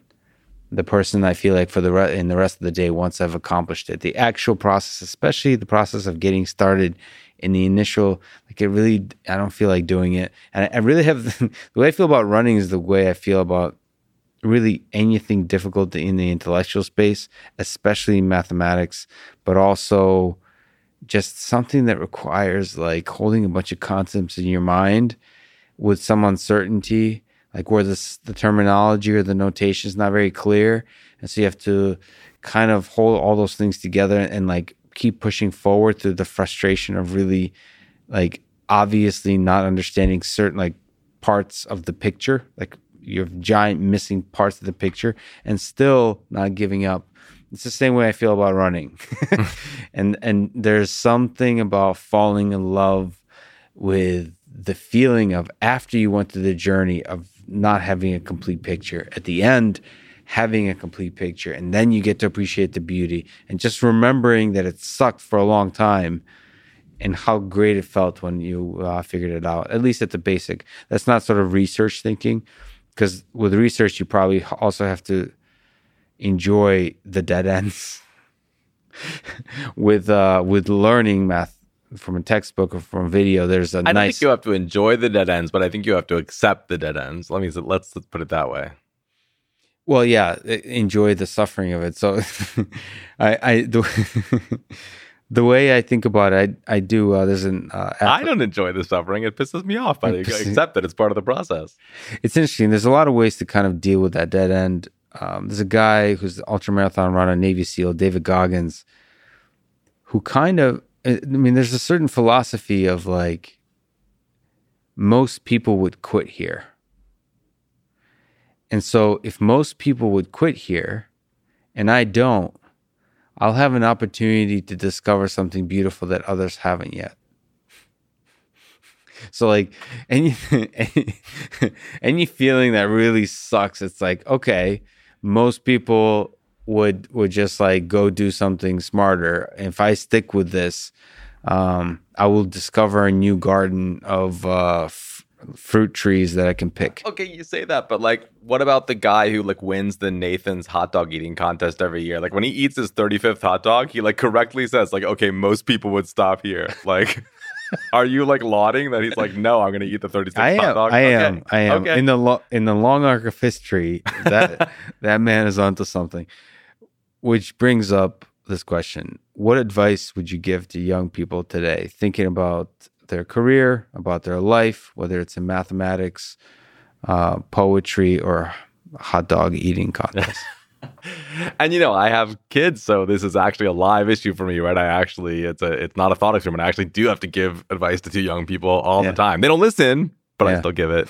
Um, uh, you know, one thing I often say to students, I don't think I've actually said this to my kids yet, but I say it to students a lot is, you know, you come to these decision points and everybody is beset by self doubt, right? It's like not sure like what they're capable of, like not sure what they're what they really want to do.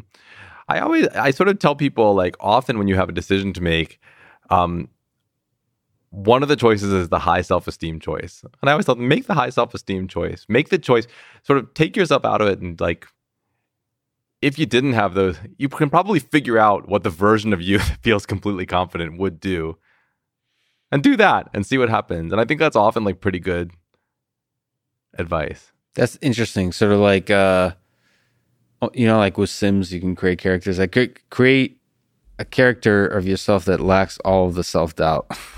Right, but it doesn't mean I would never say to somebody, you should just go have high self esteem. yeah. You shouldn't have doubts. No, you probably should have doubts. It's okay to have them, but sometimes it's good to act in the way that the person who didn't have them would act. Um, That's a really nice way to put it. Yeah, that's a that's a like from a third person perspective. Take the part of your brain that wants to do big things. What would they do? That's not afraid to do those things. What would they do? Yeah, that's that's really nice. That's actually a really nice way to formulate it. That's very practical advice. You should give it to your kids. Uh, uh, do you think there's meaning to any of it from a mathematical perspective?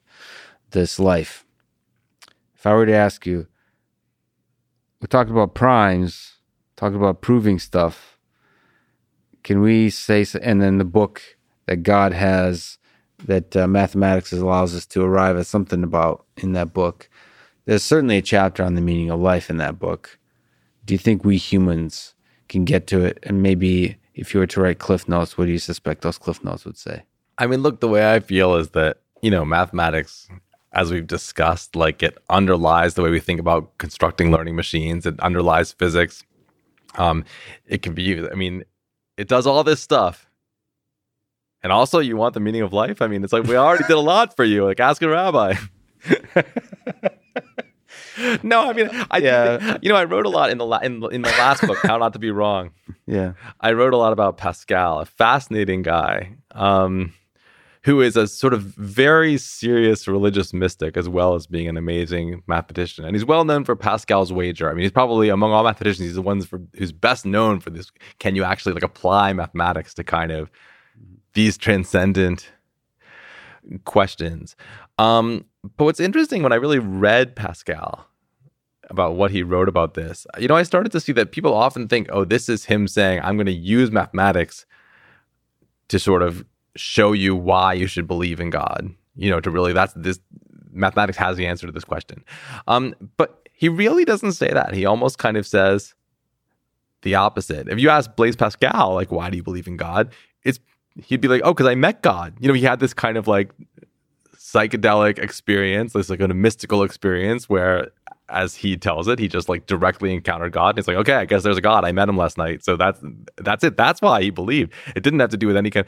You know, the mathematical argument was like um about certain reasons for behaving in a certain way. But he basically said, like, look, like math doesn't tell you that God's there or not. Like, if God's there, he'll tell you. You know, you don't. Um, I love this. So you have you have mathematics. You have uh, what do you what do you have like uh, ways to explore the mind? Let's say psychedelics. You have like incredible technology. You also have love and friendship and like what what the hell do you want to know what the meaning of it all is? Just enjoy it. I don't think there's a better way to end it, Jordan. This was a fascinating conversation. I really love the way you explore math in your writing the um, the willingness to be specific and clear and actually explore difficult ideas, but at the same time stepping outside and figuring out beautiful stuff. And I love the chart at the opening of uh, your new book that shows the chaos, the mess that is your mind. Yes, this is what I was trying to keep in my head all at once while I was writing, and um, I probably should have drawn this picture earlier in the process. Maybe it would have made my organization easier. I actually drew it only at the end. And many of the things we talked about are on this map. The connections are yet to be fully dissected, and investigated. And yes, God is in the picture. right on the edge, right on the edge, not in the center. Thank you so much for talking today. It's a huge honor that you would waste your valuable time with me. Thank you, Lex. We went to some amazing places today. This is really fun. Thanks for listening to this conversation with Jordan Ellenberg, and thank you to Secret Sauce, ExpressVPN, Blinkist, and Indeed. Check them out in the description to support this podcast. And now, let me leave you with some words from Jordan in his book, How Not to Be Wrong. Knowing mathematics is like wearing a pair of x ray specs that reveal hidden structures underneath the messy and chaotic surface of the world. Thank you for listening and hope to see you next time. Thank you.